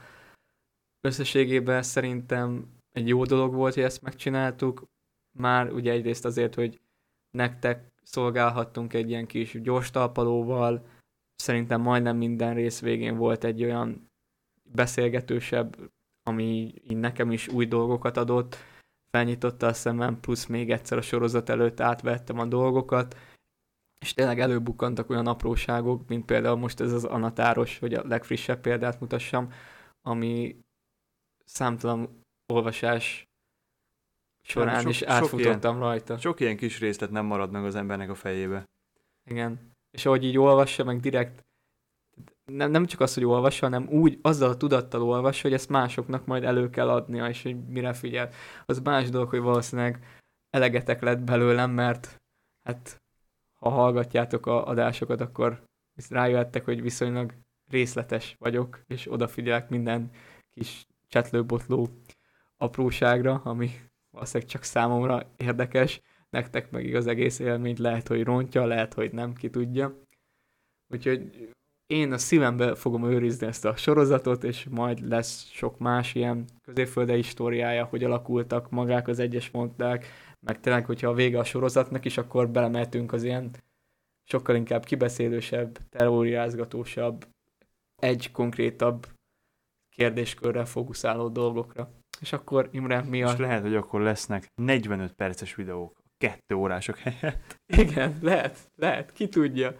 Podcastek, vagy nem tudom mi ez, már, már fogalmam sincs. Hát igen, ugye alapvetően podcasteket csináljunk, a YouTube az azért van, hogy többetekhez jussunk el, meg tudjuk, hogy van, aki így szeret hallgatni, de hogyha esetleg azt veszitek észre, hogy YouTube-on egy ideje már nem jött ki videó, akkor érdemes csekkolni valamelyik másik felületünket, mert ott már lehet, hogy rég fel vannak töltve az adások. Volt rá példa a múltban, és valószínűleg lesz rá is a jövőben. Imre, akkor te milyen szavakkal búcsúznál a Szirmelios kis adásunktól, adásainktól? Mert te sok elfogyasztott kávé, és sok megállított szünet, megbeszélés, Nem tudom. Van mögöttünk. emiatt le, egyszer emiatt lesz szívrohamom, ez biztos. meg a lelkes elköszönéseid, az, azokat mindig vá- imádtam vágni, hogy egyszerűen olyan halkan és életuntan Hát beszéltél. azért, mert már kifele megyek az ajtón, mire mondom. Akkor így az utolsó Silmarilos elköszönünk. Következik. Minden jót nektek. Sziasztok! Sziasztok! Ez most hangos volt?